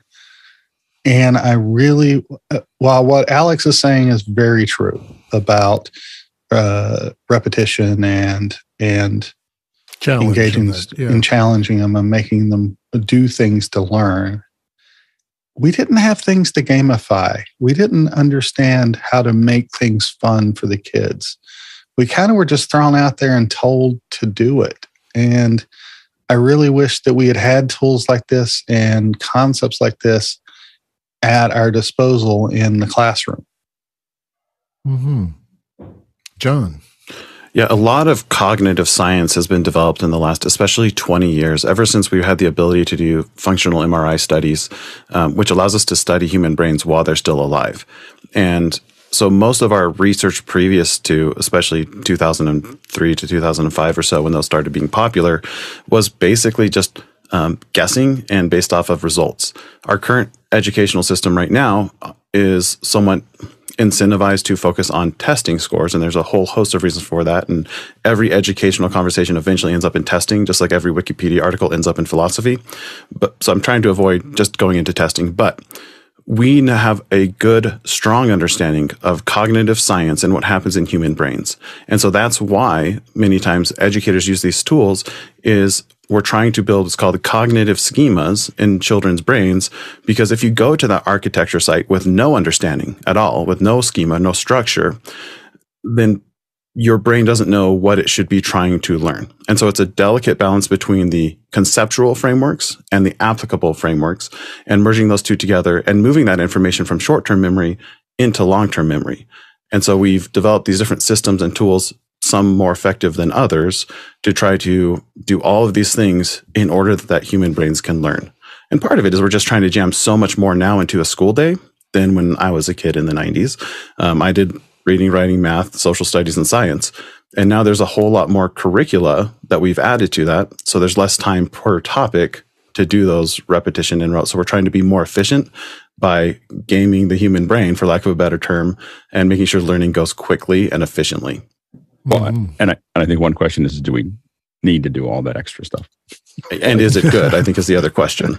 Yeah, I mean, I think that I think that that's the. I mean, we've um, we we started to use school as. I mean, I, I, as a parent. I mean, as someone who went to school, who who teach has taught at schools, and who has, has kids in school right now. Uh, you know, I really feel like we are just filling their plate with a bunch of stuff that isn't going to be um, that useful for them. You know, and and that we're now and it creates an enormous amount of stress. It makes school not very fun. You know, with you know, I personally have an opinion that after watching my kids and my experience as well, is that the home homework should never be graded.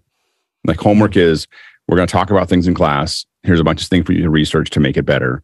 Um, but we're not going to grade your homework. We're just going to tell you things you could do at home if you wanted to. But we're not going to you know, like that is if you're a smart kid, you don't have to hand in a bunch of stupid, you know, um, busy work. You know, related to this, you know, you'll you'll show that you know it in class. You'll show that you know it in the test. You'll show that you know it in projects. Um, but most of those should be executed during the during the day during the day. You know, and you can you can do things at home if you need to. But I I just watch the sheer volume that my kids get in homework you know, and um, you know they have other things. I I grew up as someone who had other things to do when I got home, you know, that I didn't, you know, and Mm-hmm. and those things were, you know, I was doing college level math to do trajectories, and I was doing, um, you know, a lot of other things. But it wasn't that I wasn't Mm-hmm. doing learning. I just wasn't learn. I just, you know, and and I think that I look when my when my kids come to come home and they have uh, things that I don't know. I don't know the answer to. I, what I what I immediately go to is they probably don't need to know it either. So like you know, like if, if I don't know it, they don't need to know it after forty years. You know, like it probably isn't that applicable. You know, to to their day to day life. And and I and I feel like you know, for instance, I you know I read a lot of research papers, and uh, I am always amazed at how little uh, people who write edu- you know government papers and research papers and educational papers have uh, used Strunk and White. Strunk and White is this little my kids got it when they were 8 Mhm. Like, welcome, you're eight o'clock, eight years old. This is the only thing you need to know from English. like, like, like this is like if you leave with one thing that makes you better at English, it's this one little booklet that shows you uh, sentence structure. And um and and I we often talk about a Strunk and White pass. Like I'll write something and then I'll just go through and try to get rid of. I play a game. We talk about gamification, getting rid of every passive verb in the like every is, every was, every you know like I be all that stuff I try to get rid of. And I try to restructure every sentence back into something that is active verbs. And it's hard, you know, but it's that's the thing. But that's a skill that obviously a lot of people don't have or or, or don't try at. Um, and uh, and I think that we again, I don't know if if if a kid that doesn't hate that hates English um, I don't know if they need to have more than the structure. If, if if someone who hates math, I don't know if they need to know more than algebra. Like I don't know if we need to keep on having them take trigonometry, geo- geometry, calculus classes if they're obviously not interested in it. You know, because they're not going to remember it. It's just it's just we're just piling on something that they're not going to use. You know, rather than giving them more time back to do things that they are interested in. You know, and I think that that's the you know, and I think that public schools have to figure out a way if we're talking about public schools, but anybody has to Mhm. figure out a way to structure things to, to sort pe- what people want rather than than constantly stuffing them stuffing their head with things they're never going to remember after that year. Well, we're And- preparing people Good. for a world that doesn't yet exist, right? I mean, we're working with past ideas of how the world operates, and we're not pushing ourselves to cre- uh, I I think the worst part is we're just filling people time. for this world. We're just filling we're just filling up stuff that Yeah. because you know you're you you don't I don't know I, I don't feel like you need the knowledge until you until you need it. Like what what you need to figure out is you know knowing how to Google is way more important than oftentimes. There you go, the elements of style. There it is. Well, that's that critical thinking question, isn't it?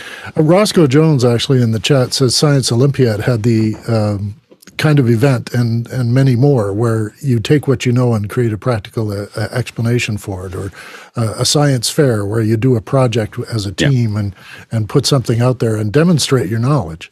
I might- Uh, and we, might- we don't have many opportunities for kids to demonstrate their knowledge, or even you know university students to demonstrate what they know. but they could. I mean, it's just it's, it's the structure we've given them to to do that. Yeah. Like we we took home ec out. Home, you know, cooking is uh, chemistry that you can eat.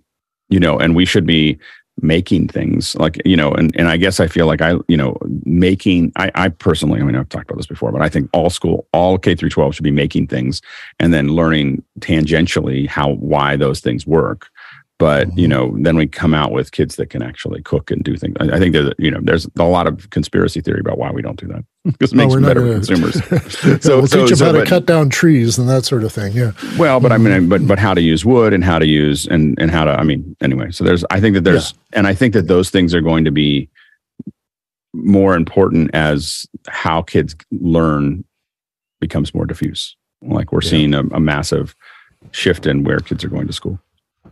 Well, uh, McLuhan called it City as, Cydia's Classroom, which was a book he wrote for teachers about what's going to happen. And we're seeing it now. The city is teaching kids more than they're getting inside the classroom. John? Yeah, I agree that I don't feel like generally grading homework is helpful. And uh, I always thought that I would be the kind of parent with the kind of kids who just learn stuff quickly because school came easy for me. And the fact is, not everyone has those kids. Not every brain is the same. And my children um, are bright, caring children who need to do their homework or else they don't retain the information. And so, um, is that the solution for every child? No. But one of our problems with the educational system is we've designed a one size fits all approach to different brains. And so for my kids, they need that homework. In fact, we actually assign them more homework. The trick is trying to, um, they don't learn well the way the teacher teaches always. And so I have to, uh, thankfully, I understand how, how people learn. So I have to kind of restructure the training for my kids for their math. And it's getting to the point where they're getting into the math that you don't use every day. Like, who cares what an isosceles triangle is? Um, I'm sure so, it matters to somebody, but it doesn't matter to me or them. And it's harder for me to be motivated to to do that reinforcement with them. Um, but that's my kids, and it's different than someone else's. I look I at have a story I tell quite a lot uh, about being a, a project manager on a major Defense Department program, and we were um, we were solving a problem and take, making simulator dials on an aircraft move smoothly. And uh, one of my programmers uh, almost had to do a, an in service with all the other programmers. We had about six of them. And they were all having trouble figuring out how to make this work. And this woman we had as our programmer said, Well, it's just a quadratic. And they all gave her this blank look because they understood the term.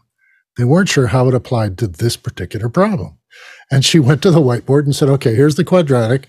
And you plug in this figure here. And then the machine, of course, these are computers. So they'll calculate what it is. And the position will just move dramatically from one place to the other quite smoothly. And she showed how she'd done it on one of her instruments. And they all adopted this. The, oh, we're using quadratics. I get it now. And then they, they went to work and everything came out just beautifully at the end. But to remind somebody who was in his mid 20s or early 30s that they haven't used a quadratic in 20 years, uh, well, yeah, because this was the first time they'd ever seen an actual explanation that included it. So I think that's also uh, necessary is to say, where are you going to use this information? And this is why you need to know it. So I'm going to move to the next question here. Oh, can't hear you. Still muted. Uh, next question is from Craig McFarlane from Boston, Massachusetts. What are your thoughts about accelerated learning technology for individuals, such as language learning or memorization? How do you think chatting with an AI based expert could help? Oh, you've started something here. Uh, we're all going to talk AI for 10 minutes here. Go ahead, Alex. You start. Well, I think that I think that the I think AI is going to make a big difference in education in general. I think you're going to end up with a lot of things. I think that in the we talked about it a little bit before um, in the last hour, but just the teachers being able to put images that inspire the kids up that they they made out of Midjourney is is going to be something that's you know not educational, but it is going to be um, things that uh, are um, that that get kids excited about stuff and can be fun images. That's the first step. Um, you know, doing those things. So, you know, again, I have a I did I did something that I talked about earlier with the minions crossing the crossing the um, uh, the, the Delaware. Delaware. Yeah. Yeah. And I've been doing this thing where I go through Midjourney. I'm doing minions through history, and so I have minions on dinosaurs, and I have minions running. You know, I have all these like pictures of it that I'm just having fun with. And as a teacher, I could see myself just using deciding it's minions or it's deciding it's something else. It happens to be that a, that Midjourney does minions really well. So so it, it it's so um, but but I could also see one of the things that I've already started using with office hours is I'll go up to Chat GPT and I'll go, uh, give me uh, a bunch of r- tell me how Dolby Vision works. Not because I don't know it, because it's that it will say things that are concise and it will put things together and oh yeah it's a good way to say that. You know or or i didn't i didn't think about that. Or i'll ask it to ask me a bunch of questions as a teacher. It'll ask me i'll say ask you know 20 questions about this subject. And then that lets me think about things that i want to put in like oh i want to answer that question. I need to cover this. So i find it as a kind of a co-pilot. I find it to be really interesting. Um, the um, uh, you know I think that you could get into a position where Chat GPT or something else or something that has voice, you know, text to voice could be talking to you. And so a lot of times the intercambio style of I could talk to something and it would talk back to me if I was learning a language could be pretty in a pretty interesting way for it to work that allows us to not have to have a human on the other side every single time we want to try to you know just have simple conversations and so i think that there, there's a lot of them i i'm not a big fan of memorization except for the fact that i think that there are um, there's certain things I'm really glad I memorized. You know, um, you know the, the the number one the number one most useful thing that I memorized when I was a kid was my times tables. And we we had a race to talk about gamification. Who could do it the fastest? You know, literally do the whole times table up to twelve times twelve. And that is the one skill that I use every day. like mm-hmm. from school, like if someone asks me, like, what did you learn?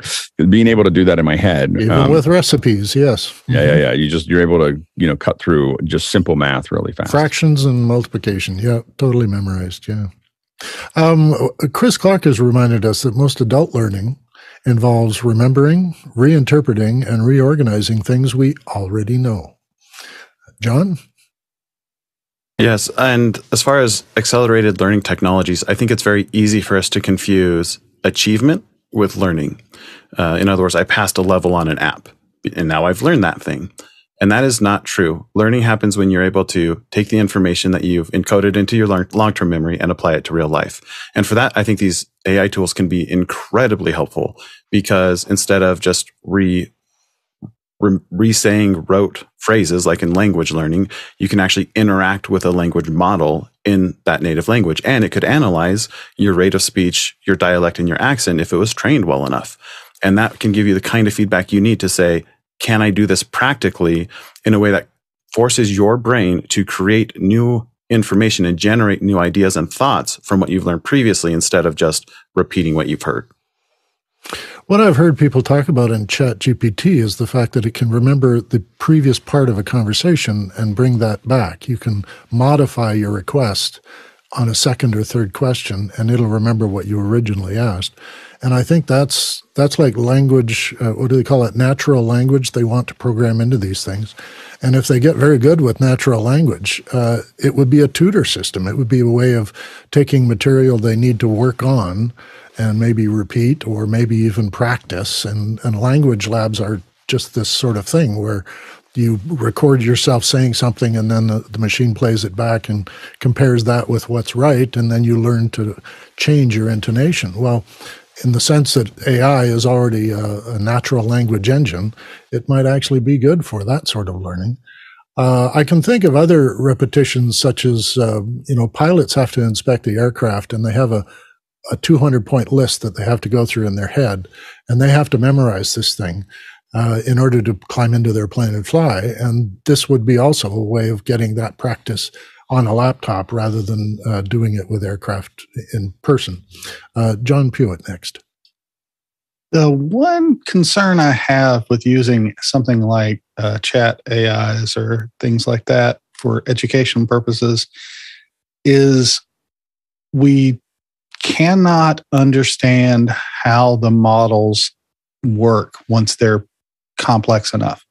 We do not have a way to understand uh, you know how the connections have been made and and we can't be predictive in what the uh, bots are going to say uh, which is not normally a problem but if you have a clever child who is deliberately malicious, you can make chatbots do things that you would not want them to do. And a human would recognize, whereas a dumb machine will just simply execute. So we can't replace teachers with AIs, at least not yet. But I think that um, as a supplement, as long as the teachers are paying attention and not using it to check out of the classroom, uh, then I think it's a good tool. There was a, an experiment run in the early 80s with um, online, and it was text based, so it wasn't a voice or an interaction that was human, but uh, it was a text based interface for psychology. Uh, you could have a therapist at the other end of the line, and it wasn't a person, it was a computer, and it was programmed to see um, key words that are related to how you're feeling or what you're having trouble with. And uh, they were pretty successful in giving people self confidence about their problem. Being able to reflect to a device what your problem is helped you figure out what your solution was. And the the difficulty psychologists had with it is that psychology is not meant to give you the answer, it's to help you find the answer. And teachers are often doing that too. They're not necessarily going to give you the answer, they're going to help you find the answer. But it was not as uh, elegant, I guess, uh, a way of doing things because the same sort of pattern existed in the machine. And you were almost having to fit yourself into the pattern to get any good results from it. And this was a concern I had about Chat GPT when I first saw people talking about it. I was afraid it was teaching us how to ask the questions in a certain way to get answers we thought we understood. So I think there can be, like you're saying, John, uh, there can be a downside to this in that someone gets a, a new skill, which is how to detect a uh, AI's interactions or how to conform your own behavior to suit the AI. And of course, as John Pruitt's telling us, he's ready to be the uh, the pet of an AI system. Well, Let's move to the next question. The only thing oh, I'll say, I just want to say one thing one about that is, is, that I dance with the AI all the time. Like I'm, I'm not trying to not do it. I'm trying to figure out how it wants to get information. So as a user, uh, I'm not. I'm just trying to figure out what language it's talking. What, how, what, what language is it talking in, and how do I speak that language? And so all of my tests are all related. Yeah, related to that. Mm-hmm. Okay. The next question is. Next question is from Bob Sturdivant from San Antonio. I've been thinking over the past years is the lack of how to learn something without better remembering tools. I run into the learning curve, but have a bigger problem with the remembering curve. What techniques do you use to teach remembering? You start us off, John. So, Oh, sorry, which we got two Johns. I'll take John Snyder first. Sorry about that. It's my fault. Um, thanks, Dave. Sorry, John. Uh, basically, your the act of remembering is reinforcing your brain wiring, but the connections between neurons. And how you do that is you first connect new information to old information. So if you can relate something new you've learned to something in the past, it'll help you um, walk that same pathway more often. Use spaced repetition, so repeat information over a long period of time. Uh, that will again reinforce that pathway. Use active recall. Force yourself to try to remember something remember something without aid. So don't look at your notes when you quiz yourself. Confidence based assessment is ask yourself how confident am i in this information? And if you're not confident but you get the answer right that means that you need to um, continue to repeat it. If you're confident and you get the answer wrong it means you need to restart your learning path. Those three practices end up combining together into something called deliberate practice. So intentionally practicing and looking at feedback on yourself will help you remember things. Now, John Pruitt. sorry about that. Um, so, I'm not a professional educator these days, but in my role as lead engineer, I have to teach people how to use our tools. And so, my tricks for doing that is I kind of like to throw my junior engineers into the deep end. And so I will put them in front of a console and and eh, on Zoom and say, okay, show me what you want to do. And then as they're making mistakes, I'm like, I, I will gently prod them to the right course. But I, I I may even show them the first time. You know, this is how I do it. It's not the only way to do it. If the, you find a way that works better for you, do it your way. Now that I've shown you, you show me how to do it the next time. And then I have them repeat it and repeat it until they can do it smoothly. And that's how I do it, how I make it interesting and keep them engaged. I also make sure that that's the way that they learn, that that's their learning style, because not everybody, some people prefer to read, in which case I can point them at the manuals. But I personally dive into stuff. I I teach myself how to do this. And it it, it's kind of you know that's my learning style is to just go in there and do things Mhm. uh, so that's Mhm. that's what uh, i how i teach and how i uh, learn oh, okay. Alex? I make no attempt to remember anything. So, so like, like I, I write things down. I know where I refer to them. I keep track. I, I put things in notes. I have no, I have my notes. I probably add 10 notes a day um, to things that I can search. Uh, I remember things that I use often and I forget things that I don't use very often and I don't care.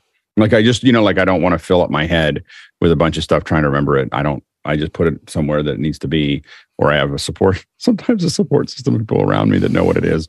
But um, you know, a lot of times I'm not. I don't make any. I think that the we don't we don't need to remember everything. You know, like and so I don't I don't make any attempt to to do that. Sure. Yeah.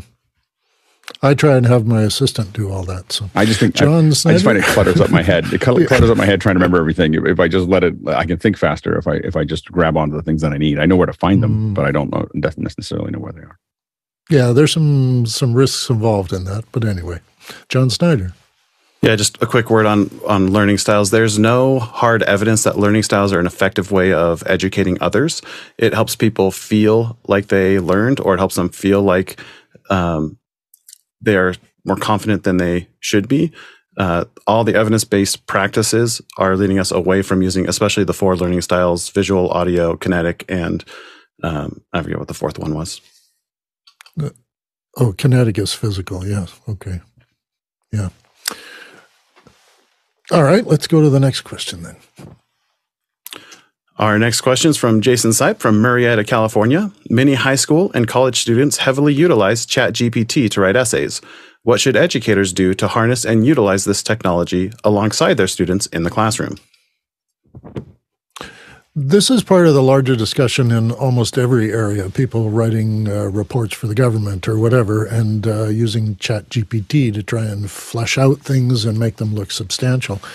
Um, I, I think it's an emerging thing that, that we're all going to have to see more of what it does to what we ask of it, and then see whether or not there should be maybe some, what are we going to call them? Um, bear, uh, on the roads. What do you have? These guardrails. There we go. I'm thinking of guardrails um, that keep us from veering off and getting into uh, immorality and other things that, that Chat GPT may be used for. Uh, we'll start with John Snyder. What I would do if I was a teacher in a classroom is I would allow my students to use ChatGPT and I would have a conversation about how it's not necessarily a reliable source of information.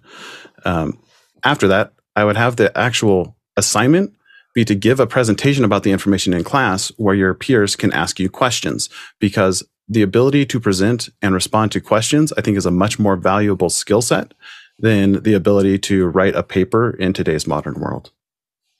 Mark Giuliani.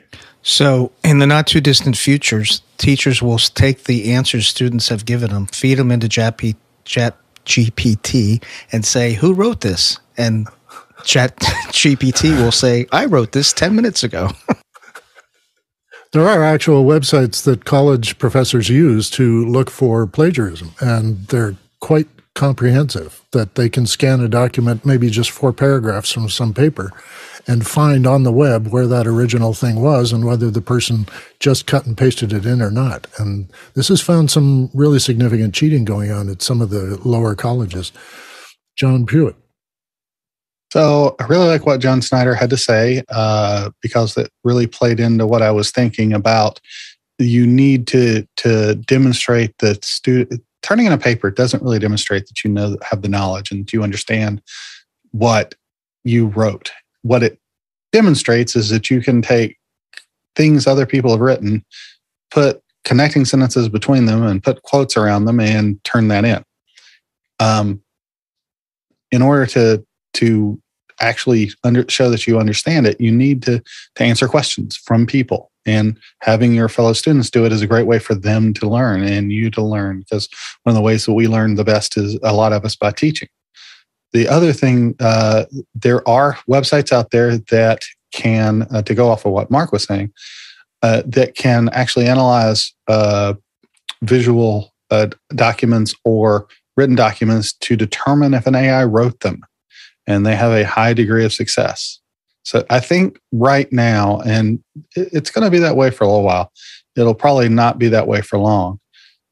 The, the AIs, the way they write is distinctive and very different from what a high school or college age student would write on their own. And, and, teachers teachers get used to a student and they know that that's not their voice. Uh, I've seen that happen where they look at this and go, "This isn't Dave. This is somebody else written this." Yeah. Are you done, John? Or you got more? Yes, sir. Yes, sir. Oh, you're done, John. Okay. Uh, Mark Giuliani. So it's interesting in architecture school to get a master's in architecture. It takes two your final years, two semesters. The first semester is a report written about what your project's going to be. So you have to do the investigation on the usage of if it's a building, a building, and then the second semester is spent doing the designing the floor plans, the facade, the elevations, then the sections. So you get a full year of demonstrating you really know the knowledge. Not only can you put the pieces together, as John said, but you also have to show it on paper and then stand up and present it in front of six professional architects and have them basically rip it apart in front of you. And you have to be able to answer those questions. I'm reminded that when Wikipedia first appeared, uh, there were bans on you know quoting from it, and it was deemed to be an unreliable source because it was open source. And that seems to have faded away. That yes, you might cite Wikipedia. This came from Wikipedia, but the citations in Wikipedia started to become more reliable. And uh, some of the information was now acceptable as high school students or college students could, could quote from it. Um, next question. Our next question comes from Mark Giuliani in Washington, D.C. Does a liberal arts education fit the needs of students today? And John Pruitt will start us off. So I'm represent this question very well as I am in a highly technical career. I have a Bachelor of Arts in Anthropology and I do cybersecurity. So yes, I think a liberal arts degree in in certain circumstances, I'm not saying it's the best for everybody, but for the right student, I think it's a, a very good option. Uh, it gives me soft skills that have helped me move my career forward.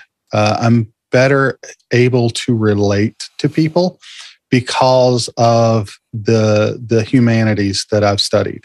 I have a little bit more context, and this is coming. The part of the reason why I have a degree in anthropology is I didn't really understand other people growing up. And so I figured, well, I'm failing in physics. Let me find something that will work for me.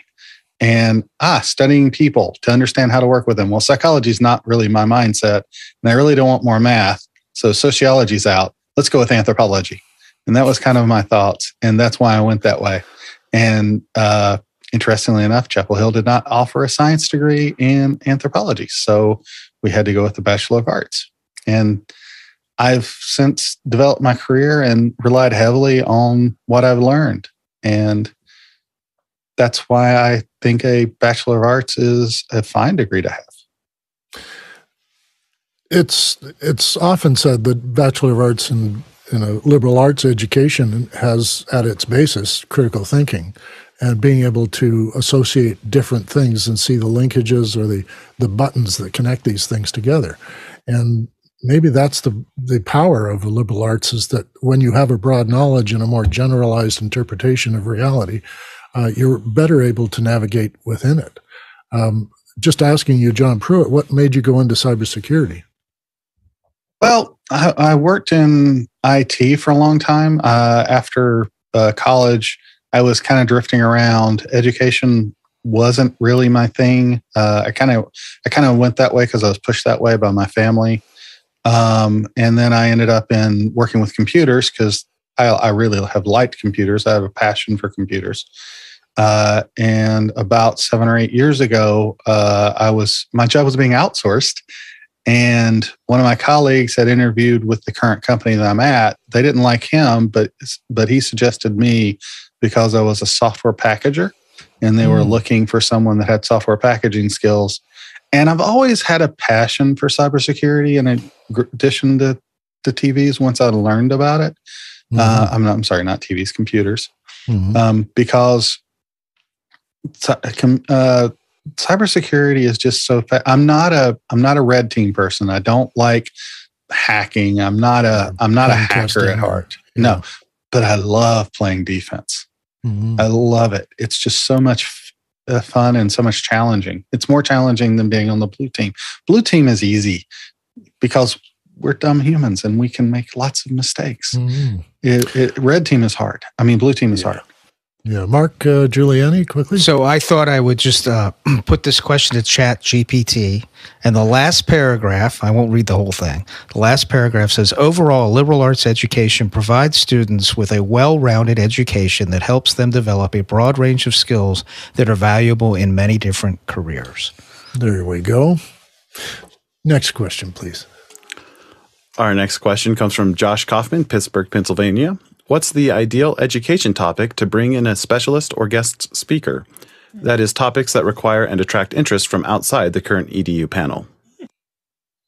Well, it's been suggested by Chris Clark that we bring in someone who's uh, very knowledgeable about storytelling and that they are a good storyteller and that how that connects to education.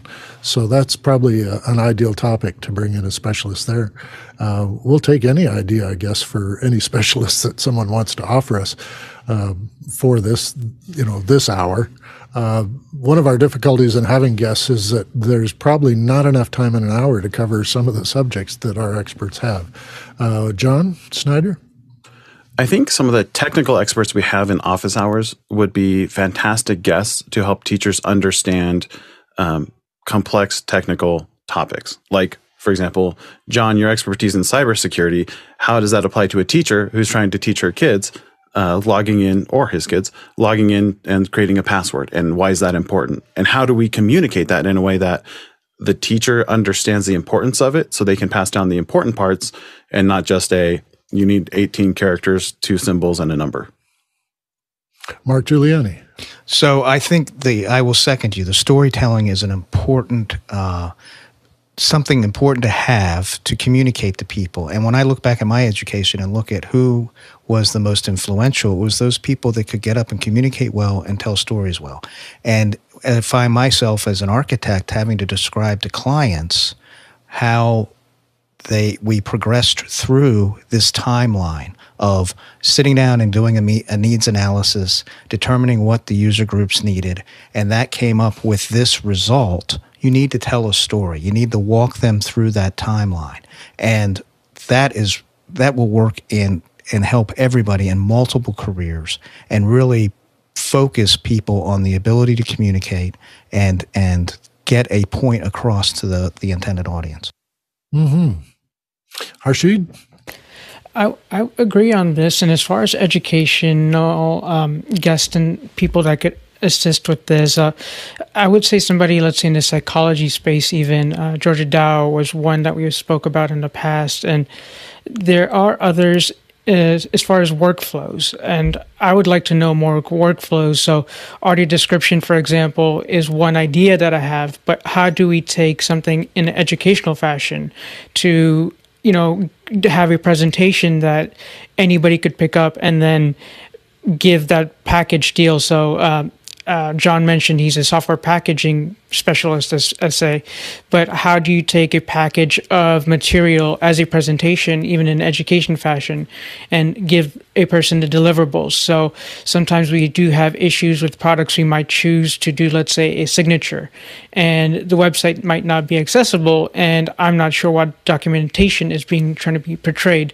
So uh, I I know that we could probably get some guests to help us with, let's say, PDF tagging uh, that makes a PDF uh, file accessible throughout. So just having that practice and then in your workspace using that so even if you're an architect, if you are a computer software engineer, you're educator, it doesn't make a difference in career fashion, but it helps our brain to retain exactly what sh- what's going to be upcoming. Because as we know, ChatGPT and some of these other products are already kind of knocking at the door, but we already have been doing machine learning as we have, and you know, language based learning is coming up mm-hmm. on the horizon. So let's see where we go with all of this. Thank you. Next question. Our next question is from Peter Belbin in Houston, Texas. With hindsight in hand, which past teachers do you recognize now as being those that were most effective in helping you learn the required subject material? And what techniques did they use to achieve that result? Ooh, that's a toughie. I've learned so much from so many different teachers. Um, I'm going to say writing um, I think I was in grade eight when I thought I was a good writer.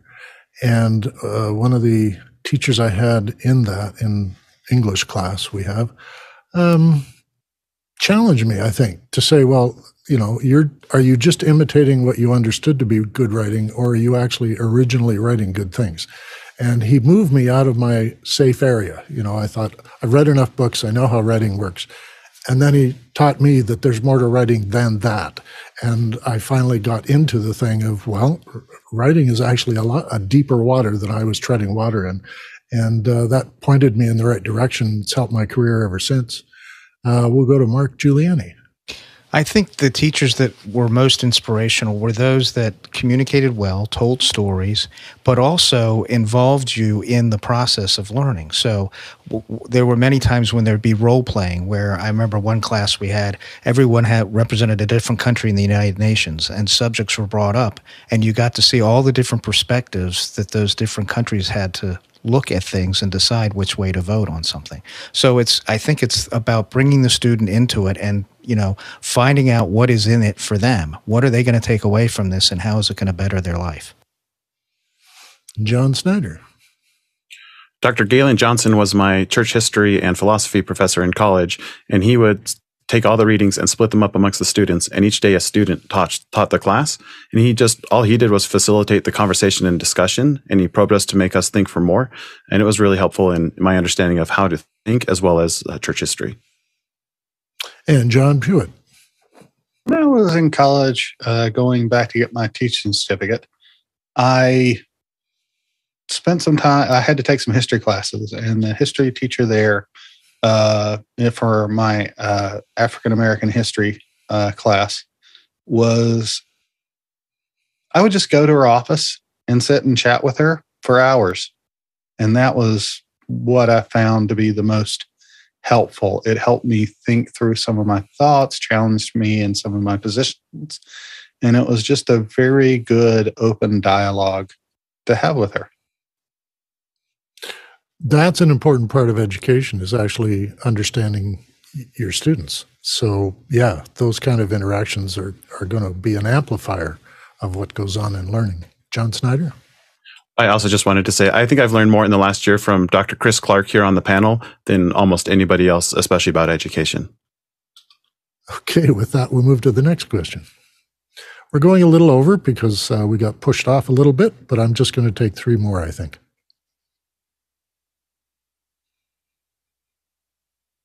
You're muted, John.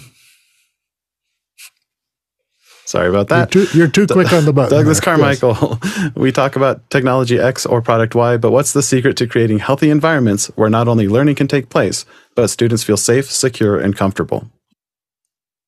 I'm not sure there's a secret to it.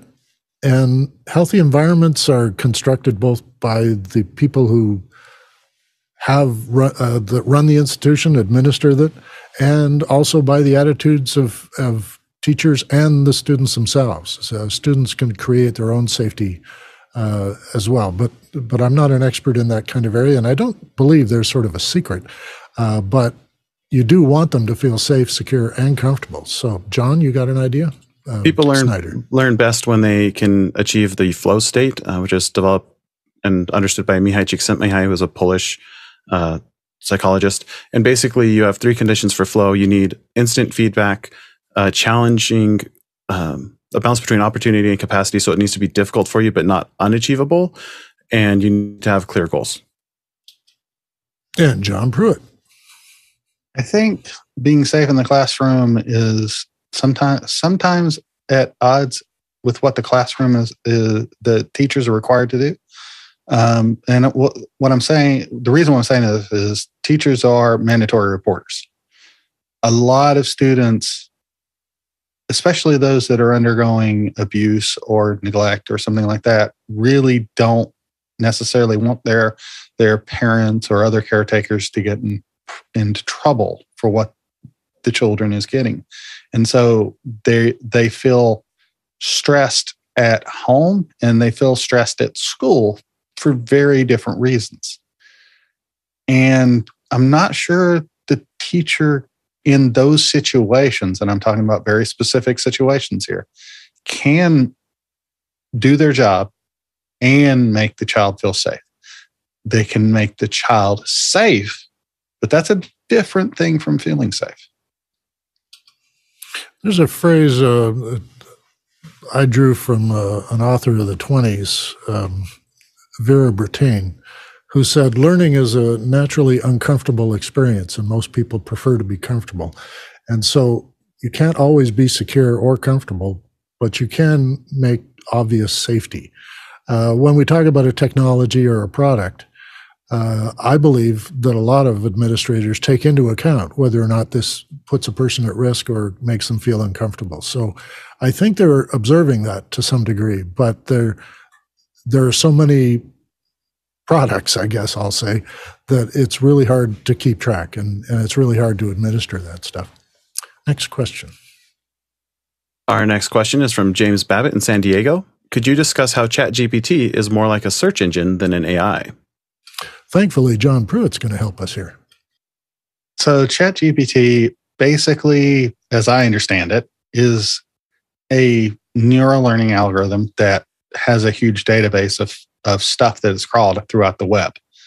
And so when you ask it a question, it combs through the database almost instantaneously to create its answers, picking from things that it finds its neural algorithms have found to be most relevant uh, to provide the answer.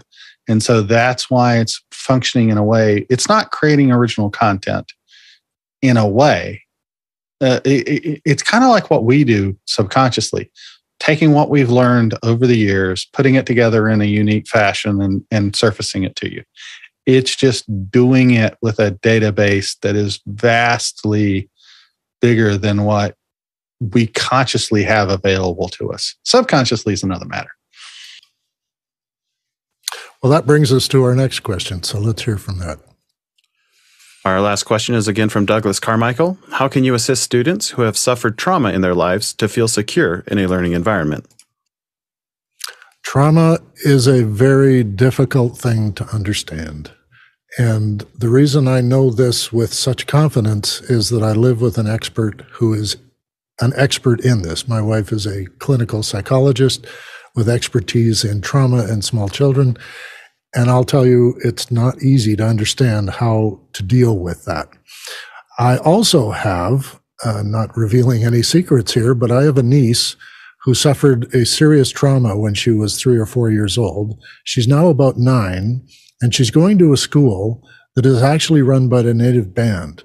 And a native band in Canada automatically has to deal with child trauma. And so they have programs in it that are both built to handle the trauma the kid has experienced and then give them strategies for management. And they do it with the entire school, not just kid by kid. They have generic activities that they do where they go out and they do things in the woods or they do things and, and build things as a group and work as a community.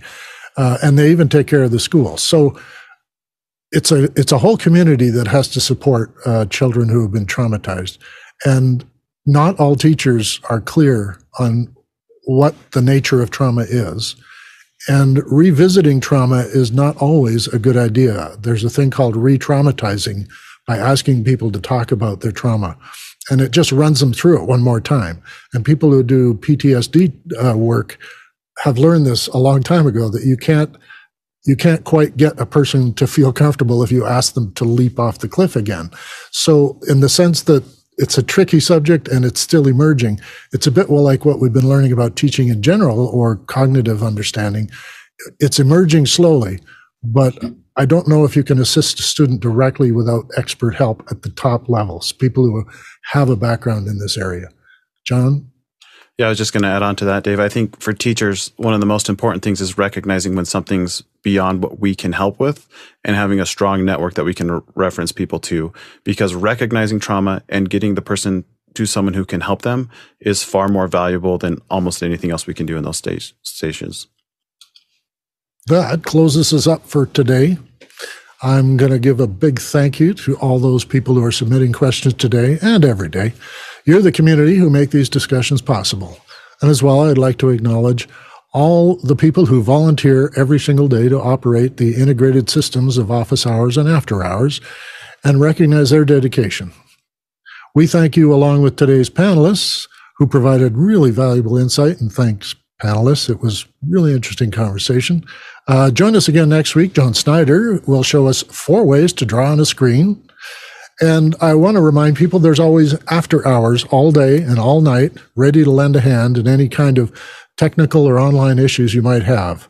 After hours can get you a quick answer most of the time uh, to nearly any technical question you might have. And for teachers, it's a nice resource to be able to just get quick answers for something that you're going to probably have to deal with tomorrow. So for that, catch us again next week in Education Hour.